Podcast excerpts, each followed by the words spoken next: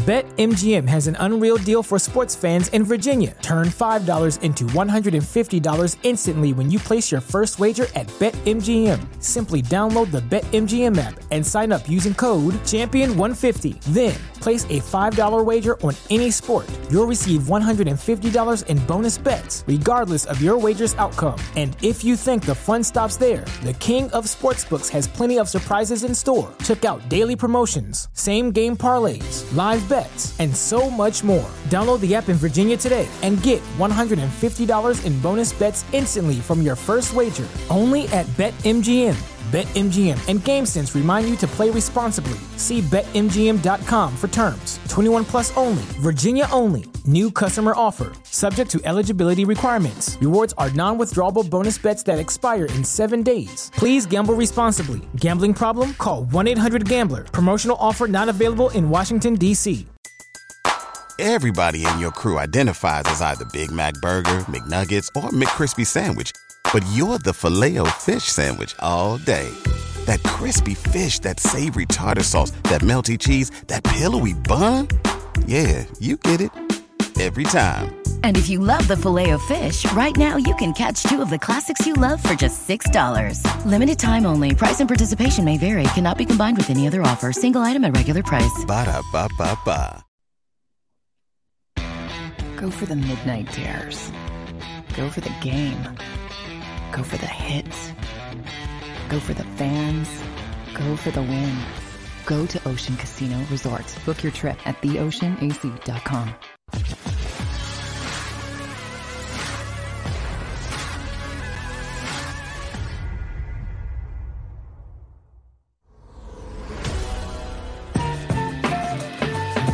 It's Tuesday. It's noon Eastern. You know what that means? That means sports take, my friends. Welcome in, everybody. JAKIB Sports, YouTube Network, Derrick Gunn, Barrett Brooks. I am Rob Ellis. I, I got to ask you guys right away, as I just say Tuesday, right? Yes. What it what because most Mon- Monday gets a really bad rap and deservedly Yes. so for for a tough day, right? Why? Why? I find Why? Tuesday to be even tougher than a Monday. Really? Yeah, man. I Barrett, how about- Barrett, you're go ahead, muted, you're bro. muted, but Still See- muted. See, Yeah. now, Oh, see, Tuesday was go. going. Tuesday He's was back. going great until that. we That- have him now. What Tuesdays bring, man. Mike wasn't working. That's what happened. on Tuesdays will just mute you. Yeah. right. See, I never understood that because I've never had. I've never I, I felt find like you don't a lot of stuff, Derrick. What's that? I find you don't understand a lot of stuff, Derrick. Ooh. Barrett, Barrett, Barrett. Hold up, hold up, hold up. You never understand me, man. You never want to understand me, bro. There's a reason I don't want to understand you Why is that? Because I'm still ticked that you got close to my family, but I'm tired of telling that story. But but seriously, I don't know. I've never understood that because you know I understand. And, I, and you're right, Rob. It's a, it's it's it's a saying that's been around forever. You know, Mondays are always the worst day because you're coming off a weekend. Yeah. But I never felt that way. In a lot of cases, I felt good. Like you know, if it was hanging out with the family, kids at a party, grilling out, I just felt Monday. You know, if I had a good weekend, Monday was setting the tone for my week. Yeah. You know what I mean? You know, I'll what a never- lot of it is if you hate your job, uh, I get it. Like Mondays are uh, can be brutal. You're like, here we go, man. Five days of this, six days of this, whatever. I get it, but I I find two like Monday I have some juice, and and Tuesday's a, a bit of a struggle day for me w- when I get up. Really? Yeah, a little bit, a little bit. No, I, Yeah. I would look at Tuesday as one day closer to the weekend. I never, I, I never, I, I never looked. I just, you know what? I've never thought about. You know, people say Wednesday's a hump day. I get that. You, you know, you're at the top of the hill and you're almost down the backside of the hill. I, I get that, but I've never, I've never had a day I've singled out as a bad day or a blah day. And you know, and people, you know, and you're right, Rob. There are a lot of people that look at Monday like, oh my goodness, I hate my Mhm. job. Uh, and I always tell people, I say, you know what? Here's the great thing about America. If you hate your job that much, you can look for another job. I you can, you can always look for another job, but you may have to take, make a business decision. Now, looking for another job doesn't necessarily mean you're going to make more money. Right. Right. Are you right. willing? Are you willing to take a step back to get to get some of that enjoyment in your life back? Tell me about it. You know what I'm Yes. saying? Hey, look, Yeah. hey, you know what I mean? You know what I mean? Yes. Hey, look, I mean, look at us, you know, Yes. except for Barrett, Barrett Rich. But Rob, you know, look at poor people like me and you. Wait, where did Okay. you get this? Where did you get Barrett Riches from, Barrett, Barrett Rich. Hey, hey, Rob, I'm talking to us common folk like me and you. Bro, you know, bro? There's not the upper nothing. echelon. There's nothing rich about me, man. I played the NFL 15 years ago, 16, um, no, 15 years ago. That money's been gone long ago. You're just rich in personality. All right, all That's- right, rich in Rich in spirit. spirit. Rich in yes. spirit. Rich in That's where you're rich. Yes. Yeah, speaking of that, so uh, and and good afternoon, everybody on the uh, on the stream. Good afternoon, everybody in the comment section. Uh, we we always appreciate it. I ran into a guy today, man, Yeah. who is our biggest fan, who loves the show, who religiously watches the show, streams the show, Wow. e- even keep this between us. Sometimes at work, we won't What? say anything. What? This is What? just between us. Okay. This is just my man Alan, Alan Saunders, who I read. He was I, I was getting my wife's car service today. She had she you got to see this flat she hit yet. So she hit this pothole yesterday, guys, right?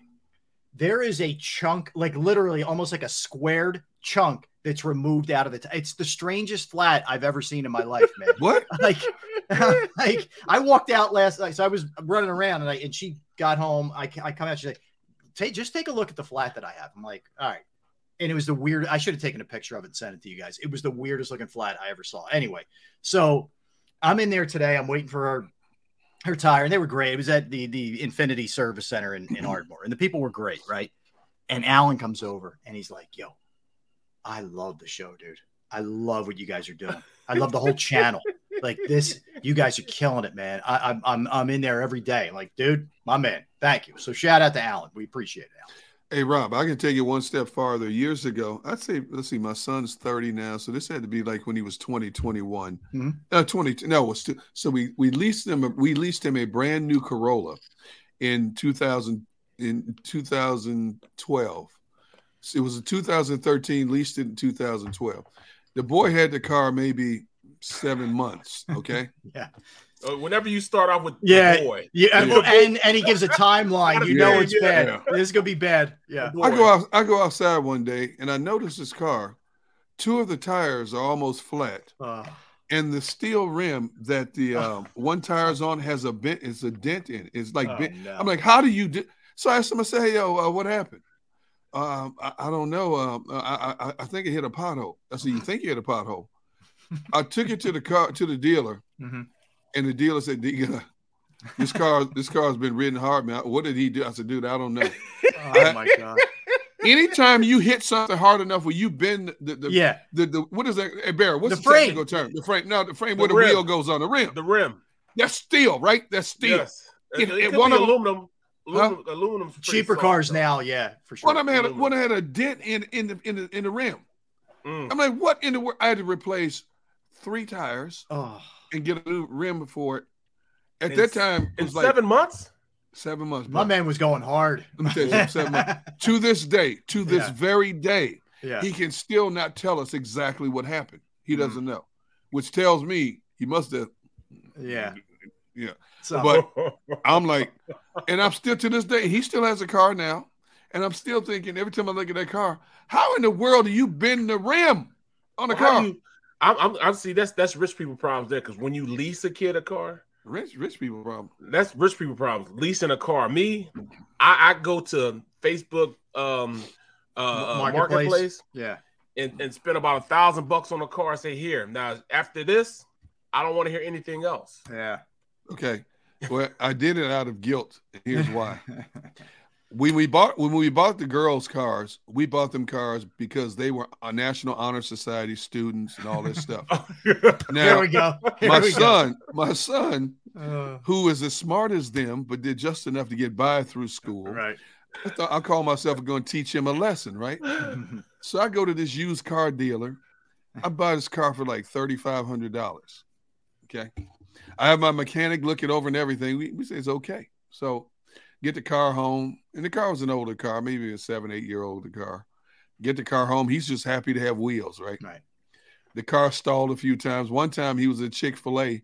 The car stalled just as he's about to get his food, people had to help him push out a oh, line Oh, because you in, the, fact in the line in the drive in the line had to push. Oh, man. So the guilt is building up, right? yeah, that's rough. That is rough. And, uh, and if, I, I'm on I'm on Jordan's side on that one. Okay, That's so here's the kicker. Here's when I know I got duped, and it, and it still bothers me today because I'm usually meticulous at this stuff.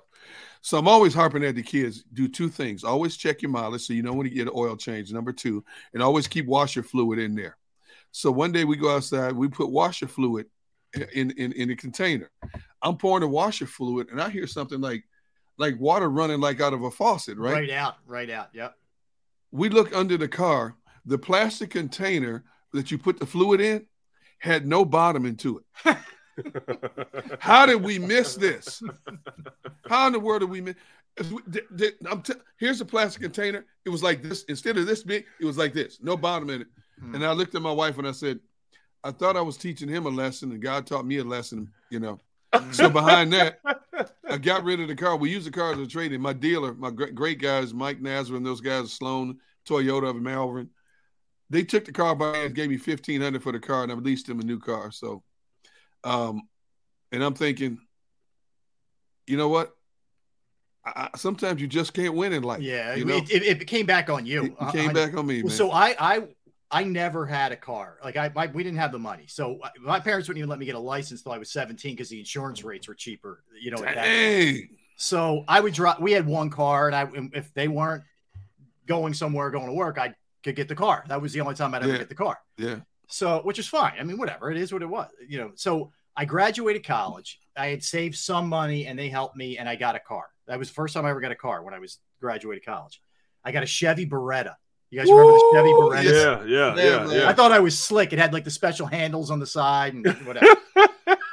so I, I got a job at ESPN. It was my first job out of first job in the business. Okay. So I'm driving up there. It was like the it was the second or third time I had driven up there. I drove up there for an interview and I drove up there again. So I'm driving up there and I just get over I th- I'm either right before or over the Tappan Zee Bridge, like on your way to Connecticut, whatever. This thing dies in the middle of the highway. I Oh. mean, I don't mean like could get over to a Oh. shoulder or whatever. Just done, right? Oh, done, man. done, done. So I get towed. I go I go to this gas station somewhere in New York, and the guy's like, Your engine's done, dude. Like, I don't know what they sold you, but this thing is toast. You need an, an entire I'm Oh, like, I, I don't have a penny. Like I, I'm I'm and I had to miss work because I couldn't get there.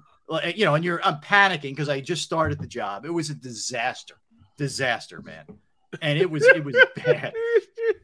And that was oh my goodness. yeah, that was that was a lesson, and, and I got like my, my parents always had junkers too. I at one point I'm driving one one of their car one time, and the, the muffler just fell off of it. you know? What?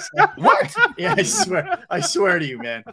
Uh, I think I was on a date, which is really goes well over on a date when you're. Bro, I, I, can't top that, man. Usually I can top. I can't top that, man. I, Well- I, the first car I ever owned, bro, Yeah. that was mine was when I signed my my um my contract in the NFL. Okay, I mean, I had a Honda Elite scooter for four years in college. right? So I, yeah. I, I didn't. I mean, I, it rained, sleet, or snow. I'm on it. You know, I'm on the, on that scooter, bro. So that's that's that's my adventures with cars, man. I my first car I bought from uh, my contract, my NFL Nice. contract. My well, I, you know what? I, I not to make you guys feel bad, but I got my first car by default. Um, you know, my mom my mom passed unexpectedly when I was 19 years old. She had asthma her whole life and and died of pneumonia in August of, of 1977.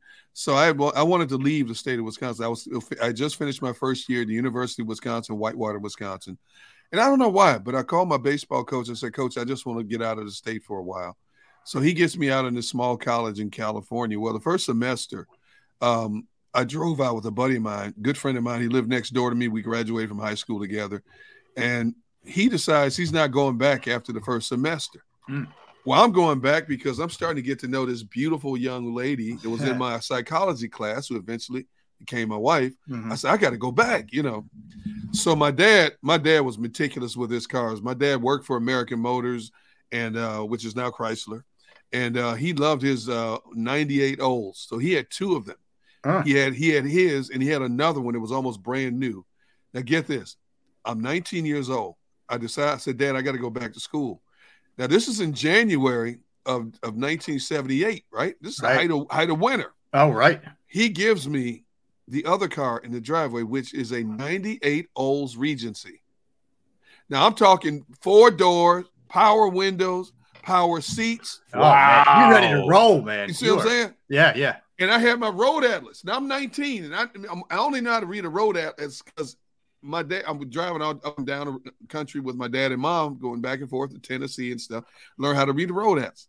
19 years old, so I decide I'm driving back to California. I don't know what the heck I'm doing. Right? I drive. Luckily, I met this one guy. He lived in Denver, and he played basketball. And my buddy, who I drove to California with, played basketball. So we got to know each other, hanging out and stuff. I drove from Milwaukee to Denver in 18 hours by myself through Iowa, Nebraska.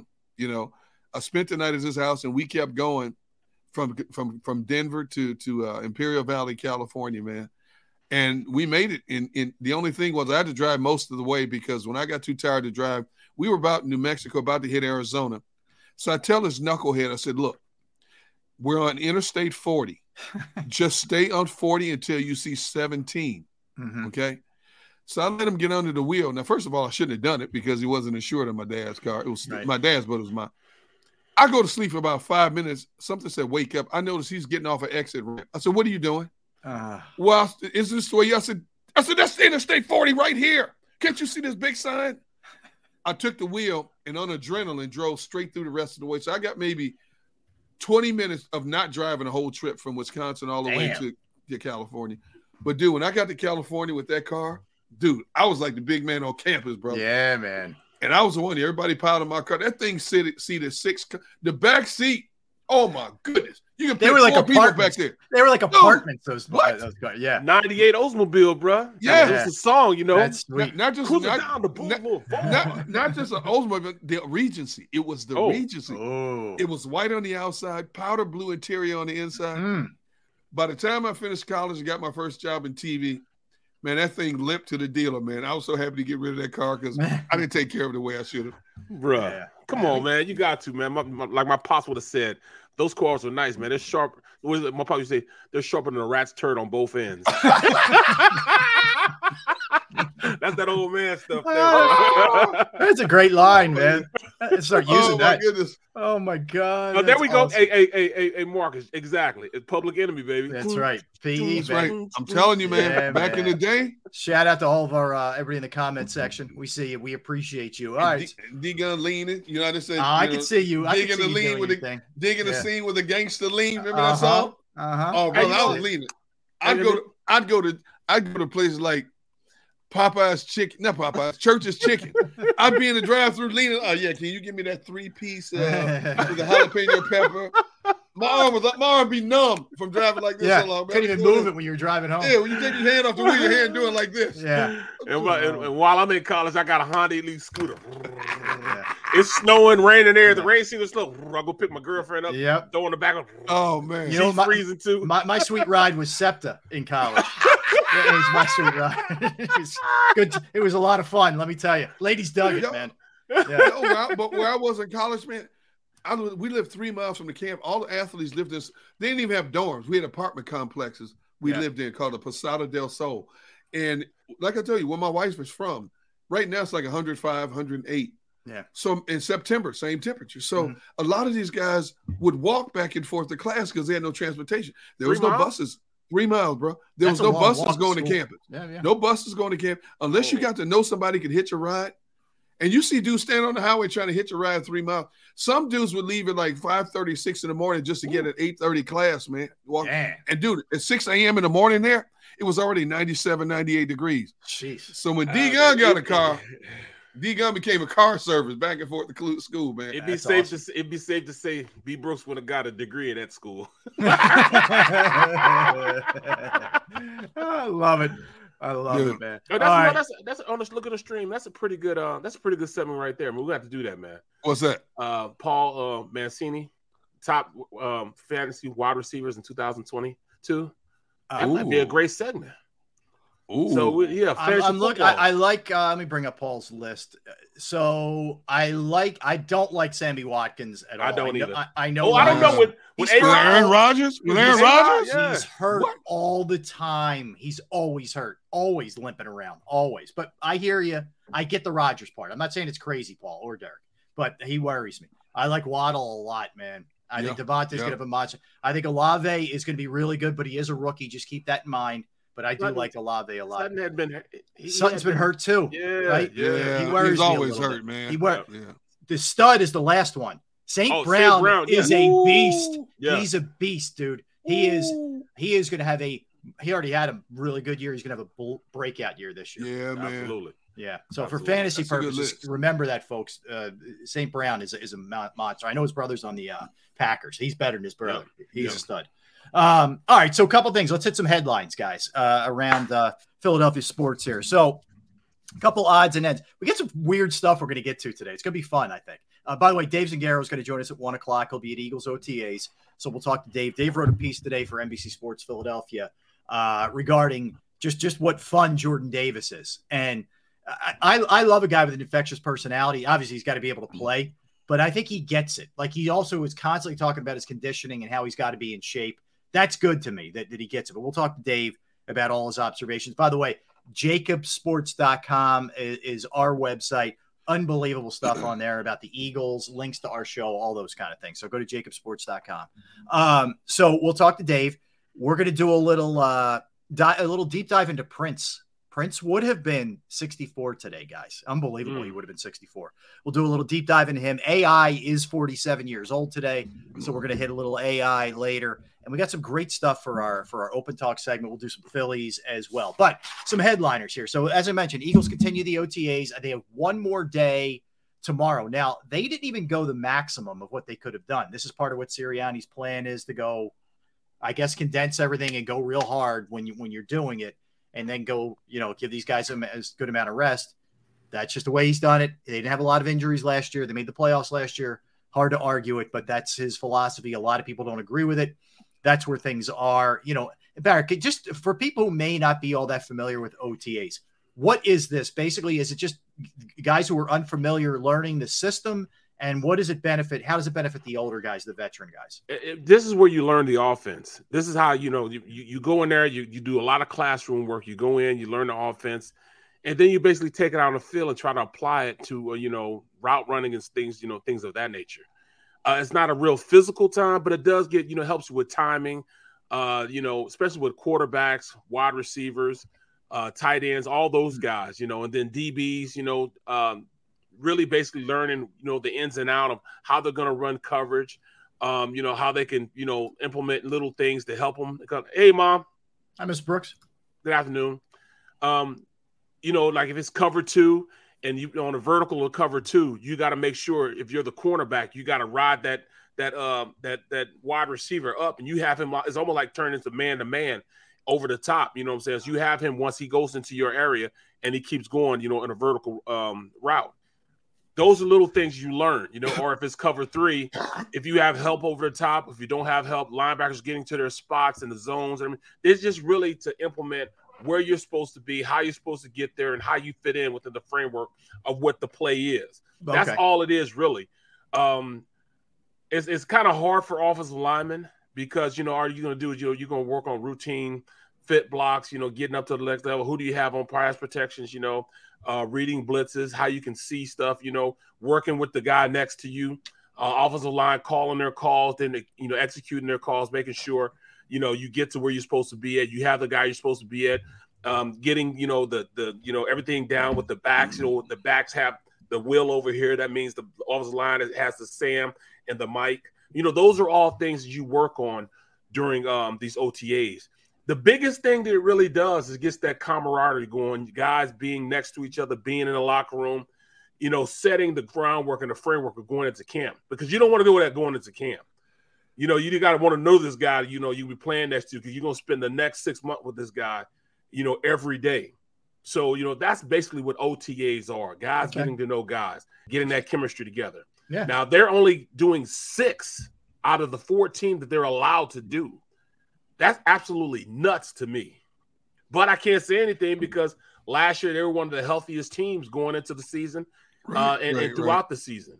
Yeah, they got some big guys like you know Brandon Graham, but I mean, for the most part, they were more healthy they've been the past five years. Okay. True. Uh, and, true. and that's the part like I keep getting back to, you know, as much as I think it it goes against some of the certainly you Barrett the way with the with the amount of you know two a days, three a days, all the craziness. Right, right, right. It, it's got to go against everything your your core beliefs are. But if it worked last year, I'm willing to give it the benefit of the doubt mm-hmm. to see how it goes this year because he took that. I, I, you guys, we talked about it just individually before we were even doing the show. Like, do you believe how short these these training camp It's practices? Like, crazy. I couldn't believe it, right? But Bro, these OTAs are only 55 minutes. That's Yeah. crazy. it's fast. Hey, look, look. and Barrett, Barrett, I- you're going to be down there tomorrow. In fact, I'll be there tomorrow. Yeah, guys, Yeah. I'll be there tomorrow. We'll get, a- don't- we'll get I a don't- report from Barrett tomorrow. By the way. I don't care if they practice at all. If they win and stay healthy, hey, do what you do. Same, same. That's where I'm at. I'm willing. Like I said, hey man, I, I I got I saw it last year and it worked. So let's let's see how it goes this year. Yeah. So OTAs for the Eagles continue. Phillies are in Milwaukee tonight. Hmm. We'll get to the Phillies in a, in a little bit, but Phillies are in Milwaukee tonight. Start of a three game set. I- I've said this to you guys a million times. I'm going to say it one more time. They haven't been able to to, to carry stuff over the whole year. Every, it seems like a hmm. good series is always followed up by a dud, man. This is where we need to start seeing it. If, if you really have turned over a new leaf with the new manager and all that, then show it to me now in Milwaukee because you're coming off about as high a high as you can get from that entire series and the way Sunday ended with the with the Harper Jack and then the Stott, you know, game winner. You've got to carry this thing over tonight. And, and you and you could be catching Milwaukee at the right time uh, Yep. because the Brewers have lost three in a row. They could they just lost the last three straight to the Padres. So you might be catching it as you talked about yesterday. You're going to miss two of the Brewers' top pitchers Yep. in this series. So, um, you, you know you caught you caught Los Angeles at the right time. There's no team reeling more right now in baseball than than the Angels. Yeah. And who knows? Maybe you catching you know Brewers. You know maybe all the bad luck they were having early on. Maybe now that luck is changing a little bit. But Rob, let me ask you this: Yeah. Is there anybody else you need to be fired uh, on the Phillies? I mean, since you got Girardi fired, is there anybody else you want fired right now that we can get this out of your system? just on the Phillies or just in general? no, just on the Phillies. Oh. just Phillies. Is there Um, anybody else that you want fired? Right now, I'm okay. Yeah, right You're- now. Okay, just checking. I don't. Um, uh, the jury's out for me on the pitching coach, but I'm Here we go. I'm Here just we go. I'm just saying. We'll see. We'll see. Well, yeah. Uh, let me ask you this. Let me ask yeah. you this then, since we're talking about pitching. Um, does uh Seranthony become your your your your um your closer now? Uh, He would does close that for me. change? He would Uh, close Or hand? I would hand, hand would set up, Seranthony would close. what are you going to Okay. do with Evel Knievel? He, he- right now, Evel's in middle relief. I- I'd rather have him Gunner jumping over, you know, uh, school buses than closing games for the Phillies. I, I'm sure our younger audience is like, who are they talking about? Yeah. Just Quarter, Google, baby. Google Evel Knievel. You'll you'll know what we're talking. I loved Evel Knievel when I was a kid. I did too. I too, thought me he was the greatest. It was must see TV whenever he came on. It was. He, he's jumping over the Grand Canyon. I'm like, what? Yeah. What, what is this guy doing? And, And- and the the- setup, man. The Oh, setup my was goodness. Like an, The it was like an hour setup, Uh huh. and then it takes two seconds for them to make Yeah. the jump. Yeah. Derrick, you know what it was? It was like the original pregame shows before Right, they right. before they blew up. Now, it, it was like you and Ray Diddy and Seth out there. Right. I don't know if he's going to be going to be able to get over Snake River Mountain or whatever he was Yeah, jumping yeah. that day. But it was yeah, and he'd come out in his jumpsuit, you know, strutting out of somewhere, Looking like looking like a poor man's Elvis. Bro, cigarette it was going. so tight. though. Oh man, it was oh so oh, it was super tight. If he sneezed, the thing was going to split in half, right? and then he get on his motorcycle, rev it up, and you're all like, "There we go, man. He's going to do it this time." Bro, that's when I first got the love for motorcycles, man. That's when Oh. I first saw motorcycles really uh, in, the Yeah. in in the capacity. Of, all right, I, I want I want a motorcycle. I wasn't trying to jump it. Like I wasn't that kid. Like I, my, all my boys, you know, they had the dirt bikes and they wanted to jump ramps and stuff. They jumping ramps and stuff. Yeah. Big B was never that guy. I, I never wanted to go out there jumping ramps. I would ride a bike to get to where I could- had Yeah, to go right. to, but Yeah. I was not jumping ramps. I wasn't doing no tricks. I wasn't that type of guy, bro. I wasn't that type of guy. Jeremiah asked, yeah, he had his Yeah. son Robbie Knievel. uh, Yeah, who- he's who doing the also- same thing. He did the same thing. Yeah, Yeah, he got he got broken up like his dad did. Yeah. Right. yeah. They Yeah, he yeah. broke over 150 bones or something like and that. they would Yeah. they had no mercy too. Like he would try and land and he would crash, and they would slow mo the replay a thousand times of this guy's body just snapping. Like, is there, I'm like, is there any Really? mercy here, man? Really? We don't even show a hard hitting football now on a replay. Back Right. then, they were like, they were like, dudes were like telestrating. That's where his, you know, his orbital bone snapped and his, his ribs cracked. I'm like, oh my god. And, and, the, and the network that would televise Evel Knievel's event would hype it up in their primetime programming for weeks. Yes. You know, it could be seven, eight o'clock, nine o'clock at night, and you Mhm. see a commercial coming up on Uh-huh. June 23rd. Mhm. Don't miss the latest Evel Knievel escapade, Yeah. and people had to watch it. Man, people were talking about the next day. Yeah. You know, it, it's unbelievable. huge. Did you see it? Did you see it? You Yeah. had to watch. It was amazing. It, it was. It was. It's hard to believe now, but then you only had three channels, and like Right. it Oh was. yeah. You didn't have. I'm like I'm going to flip over to ESPN. No, you weren't. You were watching that, like Well, watching that, that or Mash, like Yeah, or something yeah. else. That's all you had. Well, technically you had four because you had PBS also. True. Oh, true. PBS, yeah, Yeah. Yeah, yeah, You had PBS. Yeah. So anyway, I don't even know how we got into that, but yeah. So we have that. We have the Sixers. Uh, Chris Heck steps down, who was the director of their business operations. He's the guy who look. He he, he had a lot of really, I think, uh, smart marketing ideas. He's the one who created you know ringing the bell before the game. Uh, he he he blew up their uh, their Twitter and Instagram following. I think the Sixers have like over 13 million Twitter followers and over four million on Instagram or something crazy like that. Like he he did a lot to sort of uh, during the process era, you know, take the team into a different level, and, and they've sold out I think five straight years. So he steps away. His his cohort Scott O'Neill, both Villanova guys, he stepped away last year. Why, So why those- did that happen though? Why, why did Scott O'Neill step away?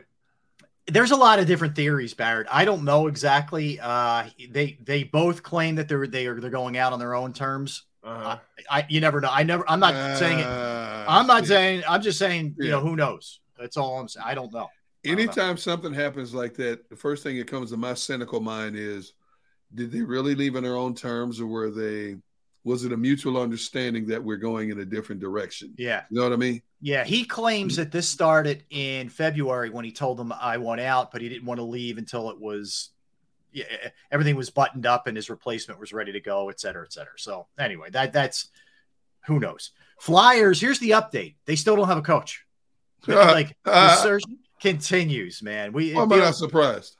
yeah, and look, get it right. Just get it right. I, I don't care, but but it has been a long, long time here for sure. Well, well, to me, I, I was thinking about that, you know, last night, and um, I, to me, it's like, all right, it has to be something with these teams are just playing one of their coaches, or it has something to do with somebody broadcasting the games, and that's why they can't do it.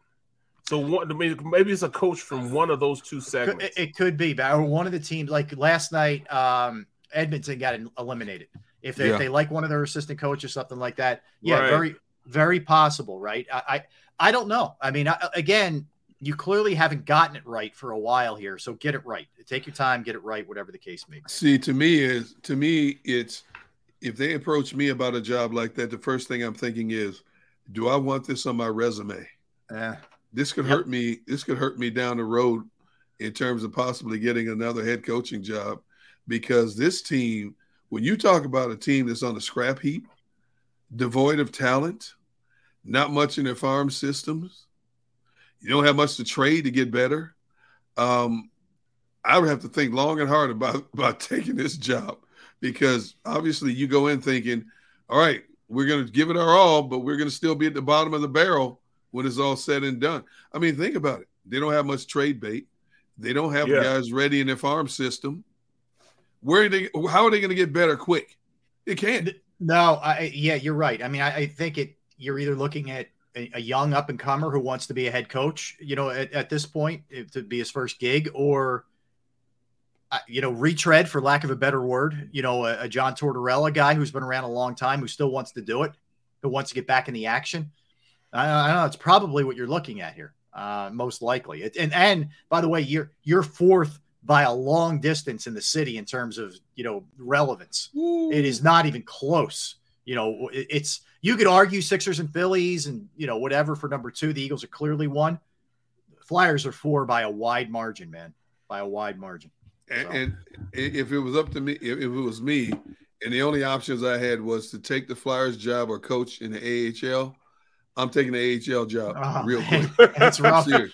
I'm taking rough. the AHL job. I'm done. It's I'm rough on these streets. All right, I'm so you, sa- sa- save a little bit of that because when we come back, we're going to dive into all four teams: Eagles, Sixers, Phillies, Flyers, and we're going to get the state of Philadelphia sports and kind of where they are, whether it's good, whether it's bad, what the future looks like, how we got here, the whole nine. We're going to dig into all those things when we return. All right, so he's Derrick Gunn. He's Barrett Brooks. I'm Rob Ellis. Don't go anywhere. We see you on the stream. Smash that like button. We are Sports Take. JAKIB Sports YouTube network. All right, let me tell you about uh, Station Tap Catering because this time of year, they are the solution for a lot of your issues. You don't feel like cooking, right? You don't feel like preparing and everything that goes into it. You don't feel like paying crazy prices and you want really good food. Station Tap Catering is your place. I've gotten their catering, I've gotten it to my house, I've been at parties where Station Tap Catering's been there, and the food's phenomenal. You name it. and they have a great wide variety. Stuff the kids like, the chicken fingers, chicken tenders, the fries, the adults with the salads and the pasta, the wraps. If you're looking to go healthy, they have unreal salads. You name it across the board. Station Tap Catering will impress. Trust me when I tell you that. And they they have been in the food service industry, food prep industry now for a half a century, 50 years. Station Tap Catering, delicious food, private events, corporate functions, individual packaged meals. They have a, an unbelievable spot that if you need to have a little banquet for your team or whatever the case may be, that's the place you want to go. Newly renovated. It's unbelievable. Give them a call 484 469 3222. That's 484 469 3222. Or go stationtapcatering.com. That's stationtapcatering.com.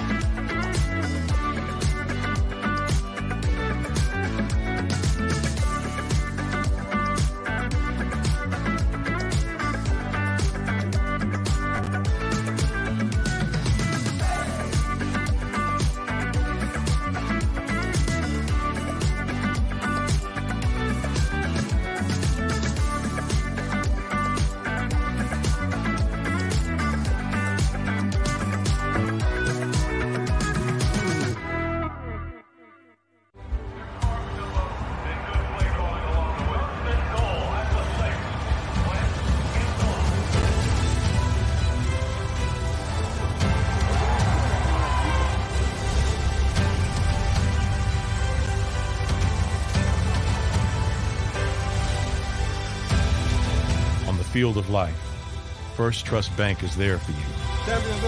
One, two, three. Because Philadelphia dreams deserve a Philadelphia bank. At Stateside Vodka, every new customer gets the world's best rocks glass, free. You're telling me that bottle is cut in half? You could say that.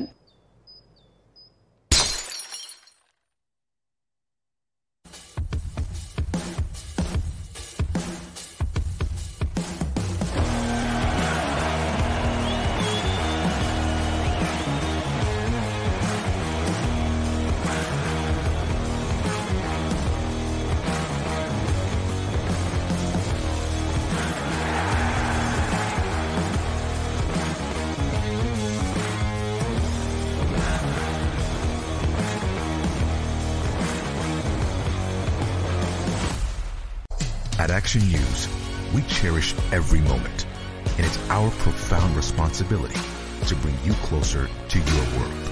Never miss a moment. Trust the people at Action News.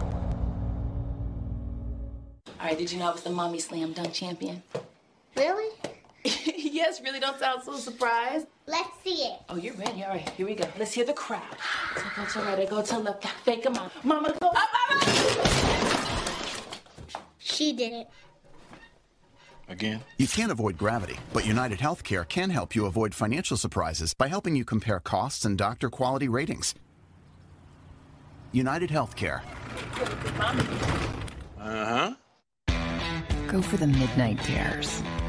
Go for the game. Go for the hits. Go for the fans. Go for the win. Go to Ocean Casino Resort. Book your trip at theoceanac.com.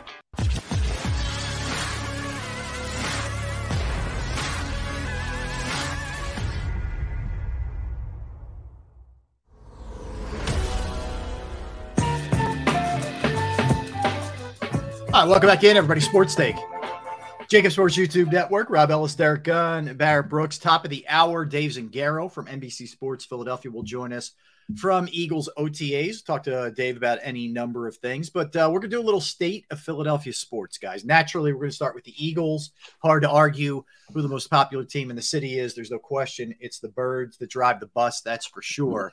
So we sit here now, um, finishing up OTAs in, uh, geez, not all that long from now, July 26th. So about a month and a half ish somewhere in that range. Uh, training camp will, will start.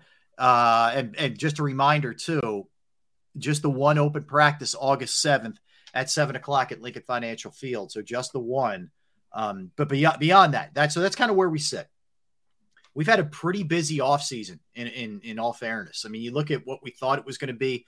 I thought they would be, I thought they'd make a move to get a pass rusher, maybe upgrade receiver, but they were a lot more active than I thought they were going to be and, and swung for the fence a lot more than I thought they would. They bring in Haason Reddick, they bring in AJ Brown, uh, Kyzir White was signed to upgrade the linebacker spot. And then they have a draft that a lot of people gave a thumbs up to. So we sit here now as they embark on the 22 season with a second year head coach, uh, with a essentially a second year quarterback, although it's his third, his second as a full time starter, and a defense that, that at least looks like it's improved from a personnel uh, perspective. So, whichever whoever wants to jump in first, just give me your thoughts on kind of where this organization is headed and what the uh, optimism optimism level is for 22. Not you go back. It didn't um it didn't seem to me that they were doing enough. Not until draft day. Draft day turned the entire season around. In fact, I don't think that they would have been that aggressive after the draft if it wasn't for acquiring AJ Brown. Hmm. I think he just turned the tables and his acquisition just really um, pushed the whole decision making process and and, and and and amped up everything as far as you know who they needed to go out there and and and get in the draft. I mean, uh, after the draft, as far as making this team able to compete right mm-hmm. now. Mm-hmm. It put things into right now mode as opposed to all right, we're we're just you know getting better, learning who we are. It, it just really elevated their shot at really being a very competitive team uh, from this point forward.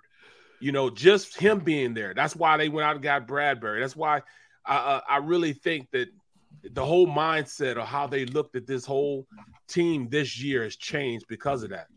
I like how aggressive they are.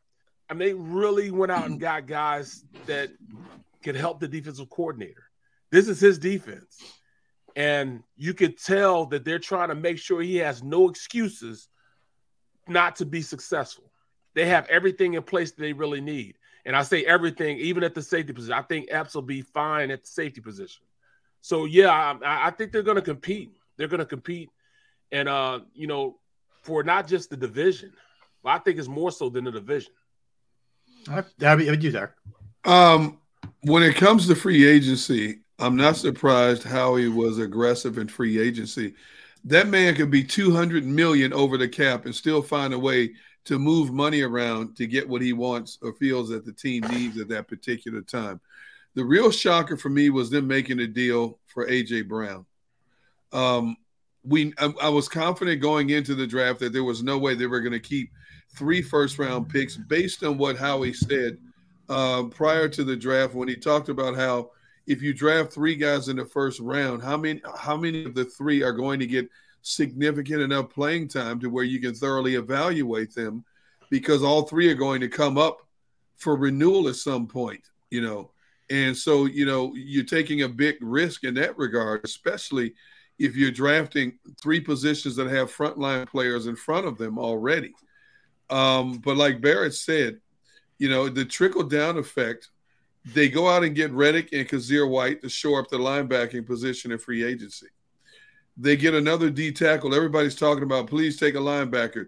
Don't be surprised if they take a wide receiver they shored up the D tackle spot. You know, we should have known better because the Eagles historically, under Howie Roseman's regime, have always put the interior lines first before anything else, building the offense and defensive lines before yep. anything else. Okay. Yep. And when you go out and get a Jordan Davis, it tells me that Javon Hargrave or Fletcher Cox, or maybe both, will not be back in 2023 you know they're going to get they're to get cheaper in that regard because they're going to have more money to play with and do some things next off season. But then they get Jordan Davis. They somehow find a way to get Nakobe Dean as well in this draft. Uh, and then they get Bradberry a lot sooner than I thought they would. You know, I've gone on record saying I thought Howie would wait and look at the waiver wires after training camp was over and pick off a veteran corner to play opposite Darius Slay. And they felt obviously making the move to get Bradberry, they felt that they can contend right now. So three entities now have no excuses for not succeeding. Your quarterback, Jalen Hurts, has a proven pass catcher to go along with one of the top tight ends in Dallas Goedert, a first round pick in DeVonta Smith, and a plethora of backs. He can throw the ball in the backfield. Your head coach, Nick Sirianni, has no excuses now. He has a lot of toys he can play with and play games with on that offense. And your defensive coordinator no longer has any excuses. You got stronger in the trenches, and not just by drafting Jordan Davis, but also Milton Williams is coming off a pretty good year for a rookie. Mm-hmm. So he's going to be counted on. Uh, you got a stand up edge guy in, in Haason Reddick now to go back, along with a, a Brandon Graham coming back, Josh Sweat, Derek, Derek Penalty Barnett. You know, um, I prefer personal foul, but, but yeah, yeah, okay, I got you.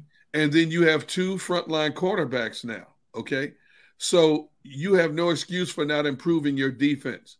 So on paper, Howie Roseman has given those three entities their, everything they need. And when you couple in the fact it's a very favorable schedule, he has given those three entities everything they need to succeed. So there should be no excuses for not winning more games than you lose in 2022 and for your defense being at least a top 12 defense in the National Football League, at least top 15 in quarterback sacks this year. Yeah, look, I, I am with you. Like I I'm very um pleasantly surprised they didn't do a full blown wait and see right based off of Jalen Hurts. They they basically said, you know what, we're gonna do everything in our power on both sides of the ball to have the best team of you know possible. And I thought there was aggressiveness, smart aggressiveness. They didn't reach for a quarterback in the draft, which I was thrilled about and they rolled with him, but they tried to give him as many weapons as possible. I think it, you can't ask for a better setup for Jalen Hurts. A really good offensive line, a really good running game, two wideouts that are legit, a really good tight end. Like it's all there for him, and it's all there for Jonathan Gannon, as you guys said. I mean, you have a, a really strong now, I think, interior defensive line. You have the the most uh, proficient pass rusher and guy in terms of getting to the quarterback of anybody the last two years. I mean, Haason Reddick has 23 and a half sacks. Kyzir White's an underrated signing. Bradberry's an underrated move, I think. Uh, you know, certainly rated big in this city, but I think the Eagles are in really good shape. They have upgraded talent wise massively, and they got rookies that I think are going to be able to come in and help them. Jordan Davis is going to mm-hmm. come in and help them. I don't have any doubt about that. I think Nakobe Dean's going to come in and help them. I have no doubt about that too. This Rob, team, talent wise, is going up big time. Did you hear what you just said? You just said three linebackers when have we been excited about linebackers being in our locker room? I can't remember, Barrett. I'm not even kidding you. right, exactly. the Trotter. Yeah, right, right, right. Yeah, Trotter and uh, Carlos Emmons and, and you know yes. that, that, crew. That's a long, long time ago. It's it's er, like mid of mid Andy Reid era ish. Well, I, I, I, think I think they expedited the surrounding Jalen Hurts with a better uh, array of talent because they have to find out what Jalen is or is not in a hurry because they're in a good position next year with two first round picks. The quarterback class is supposed to be much better in 2023 coming out. So they need to know what Jalen Hurts is or isn't. They got it. They got a sample of it in 2022. Mm-hmm. now he's in the second year of the same system. Now you have a proven thousand yard receiver to go along with your first round draft pick, tight end, so on and so forth. They need to know what Jalen Hurts is right now. Well, you know, I, I think we're past that knowing what Jalen Hurts is. I think that I, I don't. Know, I don't. I, I, I, well, they know that they can win with him. See, they know that they can win with him. Okay, and that's the biggest thing. You know, you can win with Jalen Hurts because Jalen Hurts gives you the autonomy to do a lot of good, different things. Do you, you know? Okay, I'll put it. I'll put it like this. Then, are you confident that you can win with Jalen Hurts, or are you confident that you can win in spite of Jalen Hurts? There have quarterbacks who have been starting quarterbacks. Teams have won in spite of the quarterback play. Not to say the quarterback sucked or anything like that, but the quarterback was just average. He was good at managing a game. I don't consider Jimmy Garoppolo a great quarterback. He's a manager of a game. But the 49ers built that team the way they constructed that team. That team is successful I think, despite Jimmy Garoppolo, in spite of Jimmy Garoppolo, I don't want to put Jalen Hurts in that category yet because this is he's going into his second year of Nick Sirianni's system. I'm not saying Jalen Hurts is a bad quarterback, not by no stretch of the imagination. And Barrett, I'm on board with you. I want to see I want to see Jalen Hurts succeed just to prove a lot of people wrong. But as I sit here right now, I'm not confident that they can win because of Jalen Hurts. You see what I'm saying? Well, I think you want what you need to find out is does he top out as a Ryan Tannehill Garoppolo type? Is, that where the ceiling is? Which is a playoff quarterback, right? Yes. Yes. Or is it next level? He has the ability to look. A lot of things have to go right to win a Super Bowl. It's not all on the quarterback, and that drives me crazy when everybody just lays it at the feet of the quarterback. There's a lot of others. You got to be able Right. to stop the other team, and there's a lot of stuff that has to happen. But you need to figure out whether or not he's that or he's the next level because there's the elite tier, and then there's the Garoppolo, Tannehill. Uh, you could throw three, four other guys in that next tier. Would you That's say Kirk Cousins? Kirk Cousin in that? uh, I would say that- he's in that tier. I would put Yeah. it in it also. 100%. But, but Rob, okay, look at what you just said. I said Garoppolo, you added Tannehill. What are the common denominators there? Look at the way the teams around them were built. Yep. Okay. Uh, Tennessee had a rugged defense, rugged offensive line, one of the most powerful backs ever to play in the history of pro football. They had a great receiving crew. All Tannehill had to do was manage the game. And at a certain point, he got exposed. Look at his playoff record. He got exposed. Look at Jimmy Garoppolo's playoff record. He was five and two in the playoffs, but Jimmy Garoppolo has always come up small in big game situations. Okay. Mm-hmm.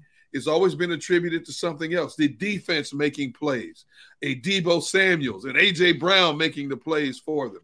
Okay. We we we can't say that um and, and I don't want to use Tom Brady and Aaron Rodgers because those are exceptions to the rules. Yeah. But look, you know, uh, let's say Lamar Jackson, Mhm. uh, Patrick Mahomes. Those dudes are creators that enhance their game. Okay, they had all these intangibles that enhance their games and make them what they were. Great athletes, strong arms, but look at they had a wow factor about them. They did things that we don't see from everyday quarterback play. The way they're able to escape, throw underarm, flipping the ball here. You know what I'm saying? Throw Yeah. the ball over their heads, that kind of Yeah. stuff. And then more Off schedule stuff. off schedule stuff. Perfect. Right. Perfect word. Yeah. Right there. Yeah, it's it, it- and again, I, I'm very much in the, and I know people, it drives people crazy because we're in a hot take society, man. You gotta have an answer. I- I am very much in the let me see what this guy has. There you Let go. me just let's see it. Now you've given him the proper weapons. When we're not going to be sitting here next year, uh, you and you, the three of us aren't going to be sitting here. Let, let's say it's uh, uh, March. Okay, it's it's the second week of March. I don't think the three of us are going to be sitting here saying, "I don't know about Jalen Hurts. I don't Right. know. He didn't have the Right. weapons. I, I don't. You know, Nick Sirianni first year. I don't know. I don't. The I don't knows are out the window. Like we're going to at least definitively know one way or the other to to either dig in, extend him, or cut bait. And see, that's why I don't disagree with Barrett. You know, um, I'm not saying that he can't take his game to the next level, that he can't win games, that he can't be a clutch quarterback. But as I sit here right now, for me, it's still a wait and see. Yep. It's a, it's a wait and see issue because he's only had that one year in, in Sirianni's system. How will Sirianni streamline his playbook even more so to cater to Jalen Hurts' strengths? How much of what Jalen has done in this offseason, training with these these quarterback gurus in California, studying the playbook, doing extra film sessions, how much will that translate to him being on the football field? We I, we don't know yet. I don't know. It's it's June right now. We're not going to find out. And the only thing that could really set Jalen Hurts back is if he has a severe injury, which cost him the bulk of the season in 2022. And then we're going to still be sitting here in offseason saying, I'm not sure what Jalen is. Okay, that's a key point because let me just hop on that because that's also something we need to see him evolve with. As much as we love his legs, and it can be a killer on a Yeah, third, yeah. third and four, and he picks up five, it's a killer. I don't want him running as much as he ran last year. I don't year. either. I don't I want don't those rushing numbers up. I want him down. To me, it's Yeah. a good sign if his rushing numbers are down this year. Mr. Brooks? Fair? Um, they're gonna they're gonna go down just by you know process of elimination because you're gonna pass the ball more. And you know, um, I, I hear both of you guys saying, "All right, well, you know, look at Jalen. We don't know Jalen. We we we know that Jalen is a weapon. I'm, I hear you guys saying he's a weapon, Right. but how are they going to focus this weapon? You know, and in what direction they're going to point this weapon? He is at this point a guy that I feel as though he he's instead of you know taking that playbook and and, and bringing it down, I think they're going to open it up. They're going to give him the time to open up the offense as far as passing the ball more, giving him the ability to call more plays on his own. more check with me's, get to the line, figure out what the defense is going through, because I think he's going to take that next progression in his game in which he can do stuff like that. I haven't seen a lot of quarterbacks um, that run the ball as good as he does. He does. Them give him an open playbook like they're going to give him. I, I can almost guarantee you he's going to throw the ball and and you know like a healthy run pass ratio in the NFL in this day's NFL is probably 70 30. 70 being passed and 30 being running. I think they're going to be right around 60 40, which is still a lot of running the rock. But his ability to open the ball, open up and, and throw to targets that will catch the ball.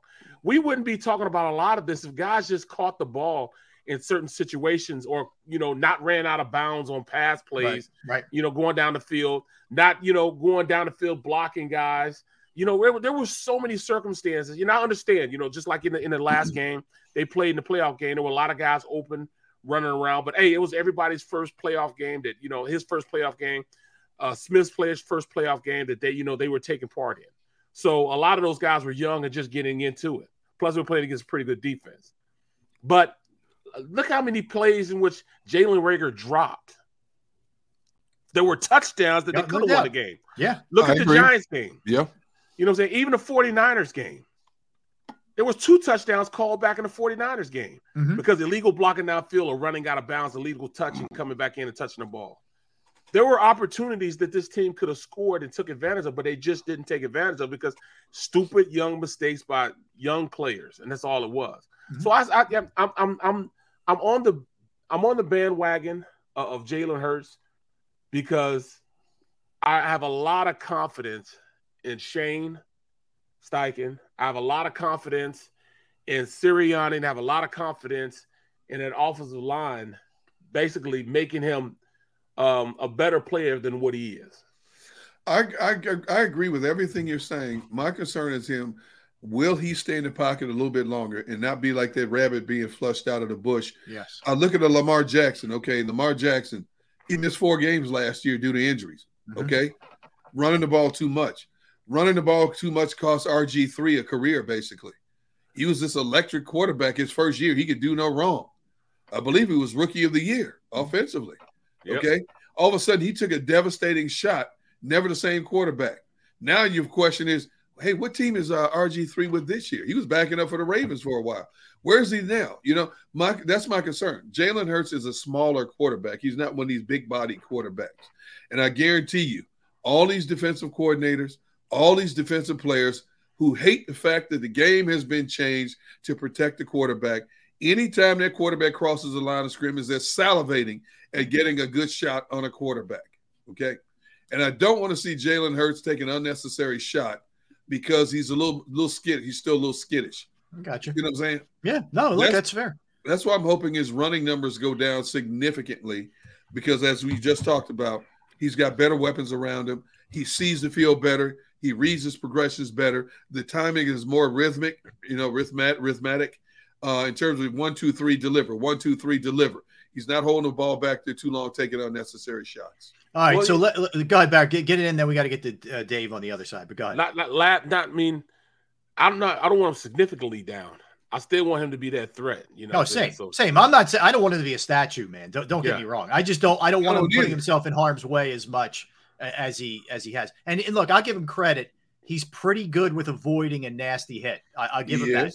He's got that ability, but it's going to catch up to anybody, even the best ones. These guys are hunters out there, man. RG3, that's right, man. Yep, it catches are- up to you eventually. They are straight up hunters. All right, that was good. So listen, we, we only got to the Eagles, but we'll, we'll ride that mojo right into Dave a little bit later. We'll we'll dig into the Sixers, Phillies, and Flyers in terms of state of Philadelphia sports. We'll do that a little bit later. Don't go anywhere. All right, uh, we'll come back. Dave Zangaro is going to join us from NovaCare Complex. Eagles OTAs continue. We'll talk to Dave.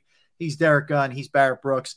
I am Rob Ellis. We are Sports Take, JAKIB Sports YouTube Network on this Tuesday. All right, first off, uh, I tell you a lot of every single day about Jim Murray and what an unbelievable job he does with my finances and what a great job he could do with yours. But first, I give you a little shout out to Jim. Jim became a grandfather today. Yes, so congratulations to Jim, his daughter Erin, and of course, uh, little baby Jared. JJ, JJ came into the world uh, this morning. So congratulations to the Murrays. But back to my point. You don't really know, I, I, at least if you're like me, you're not sure exactly if you're not a financial expert, what to do with your finances and what direction to go and how to save and how to invest. I can tell you from personal experience, the, the guy that I trust is the person I just mentioned, Jim Murray, with Principal Financial Group, whether it's retirement planning, 401k review, insurance review, you got a small business and you're looking to help uh, set up your employee benefits. It's another resource that Jim can help you with. I've entrusted my IRA, uh, my 401k rollover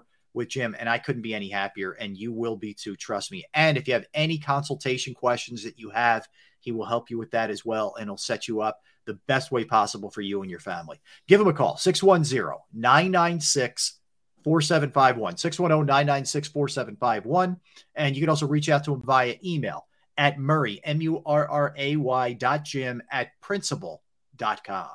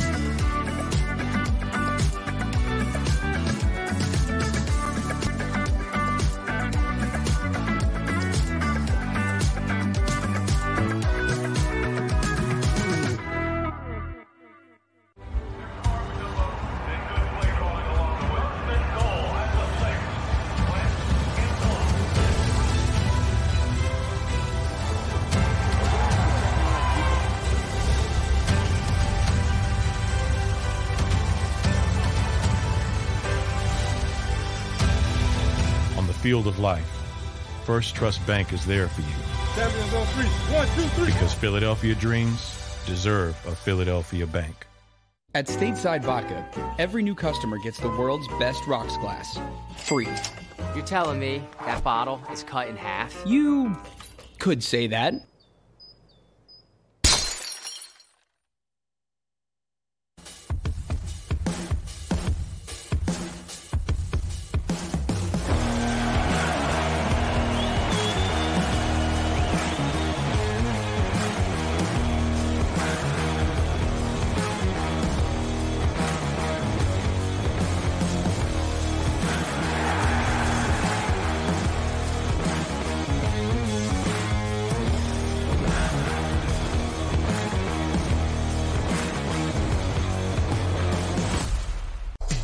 Action News, we cherish every moment, and it's our profound responsibility to bring you closer to your world.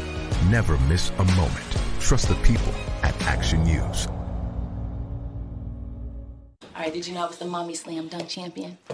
Really? yes, really don't sound so surprised. Let's see it. Oh, you're ready. All right, here we go. Let's hear the crowd. So go to right, go to left, fake a mom. Mama go up, mama! She did it.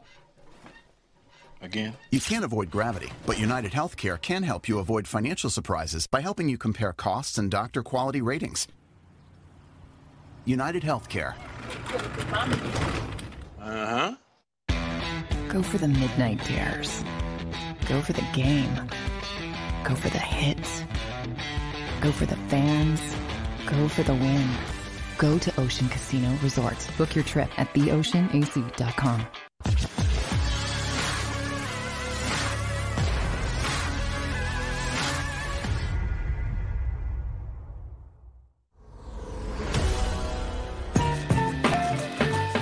What's up, everybody? Welcome back in. Hour number two, Sports Take, JAKIB Sports YouTube Network. Derrick Gunn, Barrett Brooks, Rob Ellis talking a lot of birds. We're kind of looking at the uh, sort of state of the Eagles in the last segment, and we'll continue the birds' momentum. We're joined now from NBC Sports Philadelphia, NBCSportsPhiladelphia.com. The man himself, Dave Zangaro. What's happening, Dave? How we doing, man? I'm good, guys. How are you? Dave, what's the deal, good, bro? man. Good to hear you, man. Dave, just knowing you have to put up with Barrett every single day, uh, I see so the halo sad.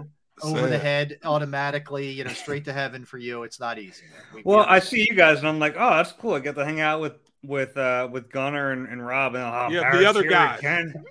Barrett again. yeah, as if I don't have to see him soon enough. Yes, we know, we know, we know what you're dealing with, man. It's not easy. Um, Dave, I, I, I love your piece today on on Jordan Davis and and, Yeah. and kind of what a fun guy he he seems to be, and everybody's just sort of getting. I know Brandon Graham's getting a real kick out of the guy and all that. Uh, a, let's talk about that a little bit. What I also thought was cool was he seems to be really aware, like look, me being in shape is pretty critical here. I know that seems pretty mm-hmm. basic, but we've seen a lot of draft picks fail that way before where guys didn't take that seriously enough. Yeah, I mean, first off, with his personality, it, it is fun, and it's it's one of the unique things about this locker room is that they really do encourage everyone to be themselves. And look, th- there are plenty of good organizations that, you know, I mean, New England is kind of the poster child for organizations that have a lot of success by not, you know, allowing people to show their personalities, and that's one way to do it. But here, it's very different. And it's kind of funny because last year you had DeVonta Smith, who was this, you know, really shy, kind of quiet kid. Um, and it, it took a little coaxing to get his personality to show. Whereas Jordan Davis is like the opposite. It's it's like his teammates like, all right, buddy, like calm down a little bit. You're still a rookie here. Um, the second part of that, he knows it. I mean, his weight is going to be really important because he can't play at 345. I, I, I just I don't think he can play in this league at 345 and play the type of snaps and and the role they need him to be here at 345. So um, he has to get into the 330s. I don't know what the exact number is going to be for him, but uh, the idea here is you want to keep his his obvious size, which is a huge advantage, but you also want him to kind of be able to hit peak performance, not just uh, athletically, but from a conditioning standpoint, because he has to be able to last deep into games. Uh, you know, 25 plays a game in college was fine, and there's a good chance he's going to play something similar to that, at least in his rookie year. But long term, like you need this guy to be a three down player. You need him to to last in games throughout a whole season. And a lot of that comes down to nutrition and it comes down to making sure he's doing the right things to take care of his body. So I, I agree with you, Rob. I thought it was very encouraging that he understands that because there are a lot of guys who don't really get it. And uh, he talked about it being a job now, and that's important. No question. You know, he's not going to college every day now. You know, like he was when he was in um, when college. You know, you had to go to class. He didn't have to go to class, so now it's just focusing on the focusing on the NFL, and that was a huge transition for guys. You know, not having to go to class. Your full time job. You're going to eat, sleep, and breathe football. Come training camp, and it's a lot different than what guys are accustomed to being in college because you got pulled in so many separate and different directions. Now it's just all right, you're a football player playing football on a football field 24 7. You have to work like that in order to be successful because if you're not, somebody else is. Yeah, I think people don't realize like how much work goes into maintaining the right body yep. composition in the NFL. And you have guys working both ways, you know, you have guys like uh, like Lane Johnson who naturally is not as big as he plays in the NFL. He puts a lot of work into being as big as he is, and he's going to be one of those guys when his playing career is over. You're going to see him in a couple years and go, "Where's the rest of them?" You know, he's going to slim down quite a bit. And there are other guys like Jordan Davis who are just naturally bigger, and the the struggle is keeping that weight off. So it's it it it. Welcome it's to my job. world. it's my world. You know, it's, uh, yeah. it's a it's a real big part of his job though. And and Barrett, I'm sure you play with guys who are like you look at now and like, man, they're real skinny because they Yeah. it was struggle for them, and, and people struggle with it both ways. Jordan Davis's struggle is going to be maintaining his weight at a certain level, and it's not just the weight; it's the composition of that weight. I mean, you can be. I mean, there there are a lot of different versions of 335. You know what I mean? Yeah, It's- yeah, it's- yes. uh, Yeah. So, and and the Eagles have a pretty good uh, training staff, and, and it seems like they've put together a decent plan for him that he's buying into, which is a big part of that too. Yeah, he just Hey, got away Dave- off the cannolis. Yeah, really. Eh, In moderation, right? A little cannoli here or there never hurt anyone. Hey, Dave, from a journalistic standpoint, how frustrating is it to have such a limited access to players to fully critique what you're looking at on the practice field, the way they've shortened things up so much? Yeah, it, it's frustrating. I, I really like OTAs, and I think s- eh, look at times they can get overblown because it's like the only thing in front of us, and now you're putting a lot of stock into these practices in shorts. They're not even touching each other. You know what I mean? Like it, it's not football, but there are certain things to gain from it that we're missing. Honestly, the, the part of OTAs I miss the most are just being around the new players and like getting to know them mm-hmm. on a personal level. You know, it, it's one thing to because I, I think you know the OTA practices themselves while they have value when they're the only thing going on, it gets overblown. I mean, like how many? You're not going to win the Super Bowl in May. It's just that's not the way it works. So uh, I think sometimes that stuff gets a little taken out of context, and I'm guilty of it too because we get excited. It's it's mm-hmm. our first glimpse at football, and we're like, oh, Jalen Hurts hit a, a seam route today, and you get a little carried away. But um, I miss it. You know, the, the Eagles are going really light here, and like overall, I get, I get what they're doing, and they probably feel pretty vindicated after last year because they had a lot of success and they they didn't have a mandatory mini camp. They really lightened OTAs. They had pretty short practices and training camp. then they went out and had a really good season. They were able to stay healthy, which was a big key, especially for this team that the last few years has really been decimated by injuries before Sirianni got here. So you look at all that and you think, all right, yeah, whatever you want to do, man, like you figured out how to do this. And then you look at this and you go, man, they're not. I mean, they're not having the mandatory minicamp. They're one of two teams in the league that's not having the mandatory minicamp. The other one went to the Super Bowl, Cincinnati Bengals, mm-hmm. uh, and you're allowed ten OTA practices. They're only having six, so it's really light. It's really really light. Uh, I guess they've earned the benefit of the doubt after last year, but me personally, I I think they could what's four more OTA practices? Is that going to mm-hmm. hurt anything? I, well, well, Dave, but Dave, yeah. but you, you, talk about how you went out there the first time they let you into uh, practice and camp, and you got out there and you you were pulling, you were about to pull out your your your you know your your uh, uh, pad and paper to write something down, and oh, the hmm, practice is over with. A fifty minute practice. It was short. I barely finished taking attendance. I must didn't have enough time to take attendance. Who's missing today? Hold on. Yeah. Um, but hey, I, I, you know, it's it's one of those things where I guess you just give them the benefit of the doubt. And is it like in the in the grand scheme of things, is it going to matter? Probably not. But I also don't necessarily see what harm it would have to to have four more glorified walkthroughs. you know, yeah. that's what these are. They're yeah. not allowed yeah. to even, you know, there's clearly no contact, and and the Eagles are, are not even going eleven on eleven. So it's all just seven on seven drills. This is, mm. you know, it's it's fun to watch, but it's not football. Dave, how about last week? I, I, I, I felt like he sort of did it casually, or maybe who knows, it was calculated. But Shane Steichen drops the "Hey, I'm going to continue to call plays here," just like I did midway through last season, and we were all kind of like, you know, everybody's ears kind of perked up, you know, when he said it. Um, a, were you surprised? I, I just feel like we didn't. Did we know this last year? Did we just not make a big deal out of it? Like, wh- where do you fall on this? Because I thought it was interesting, at least, because I assumed it was going to be Sirianni.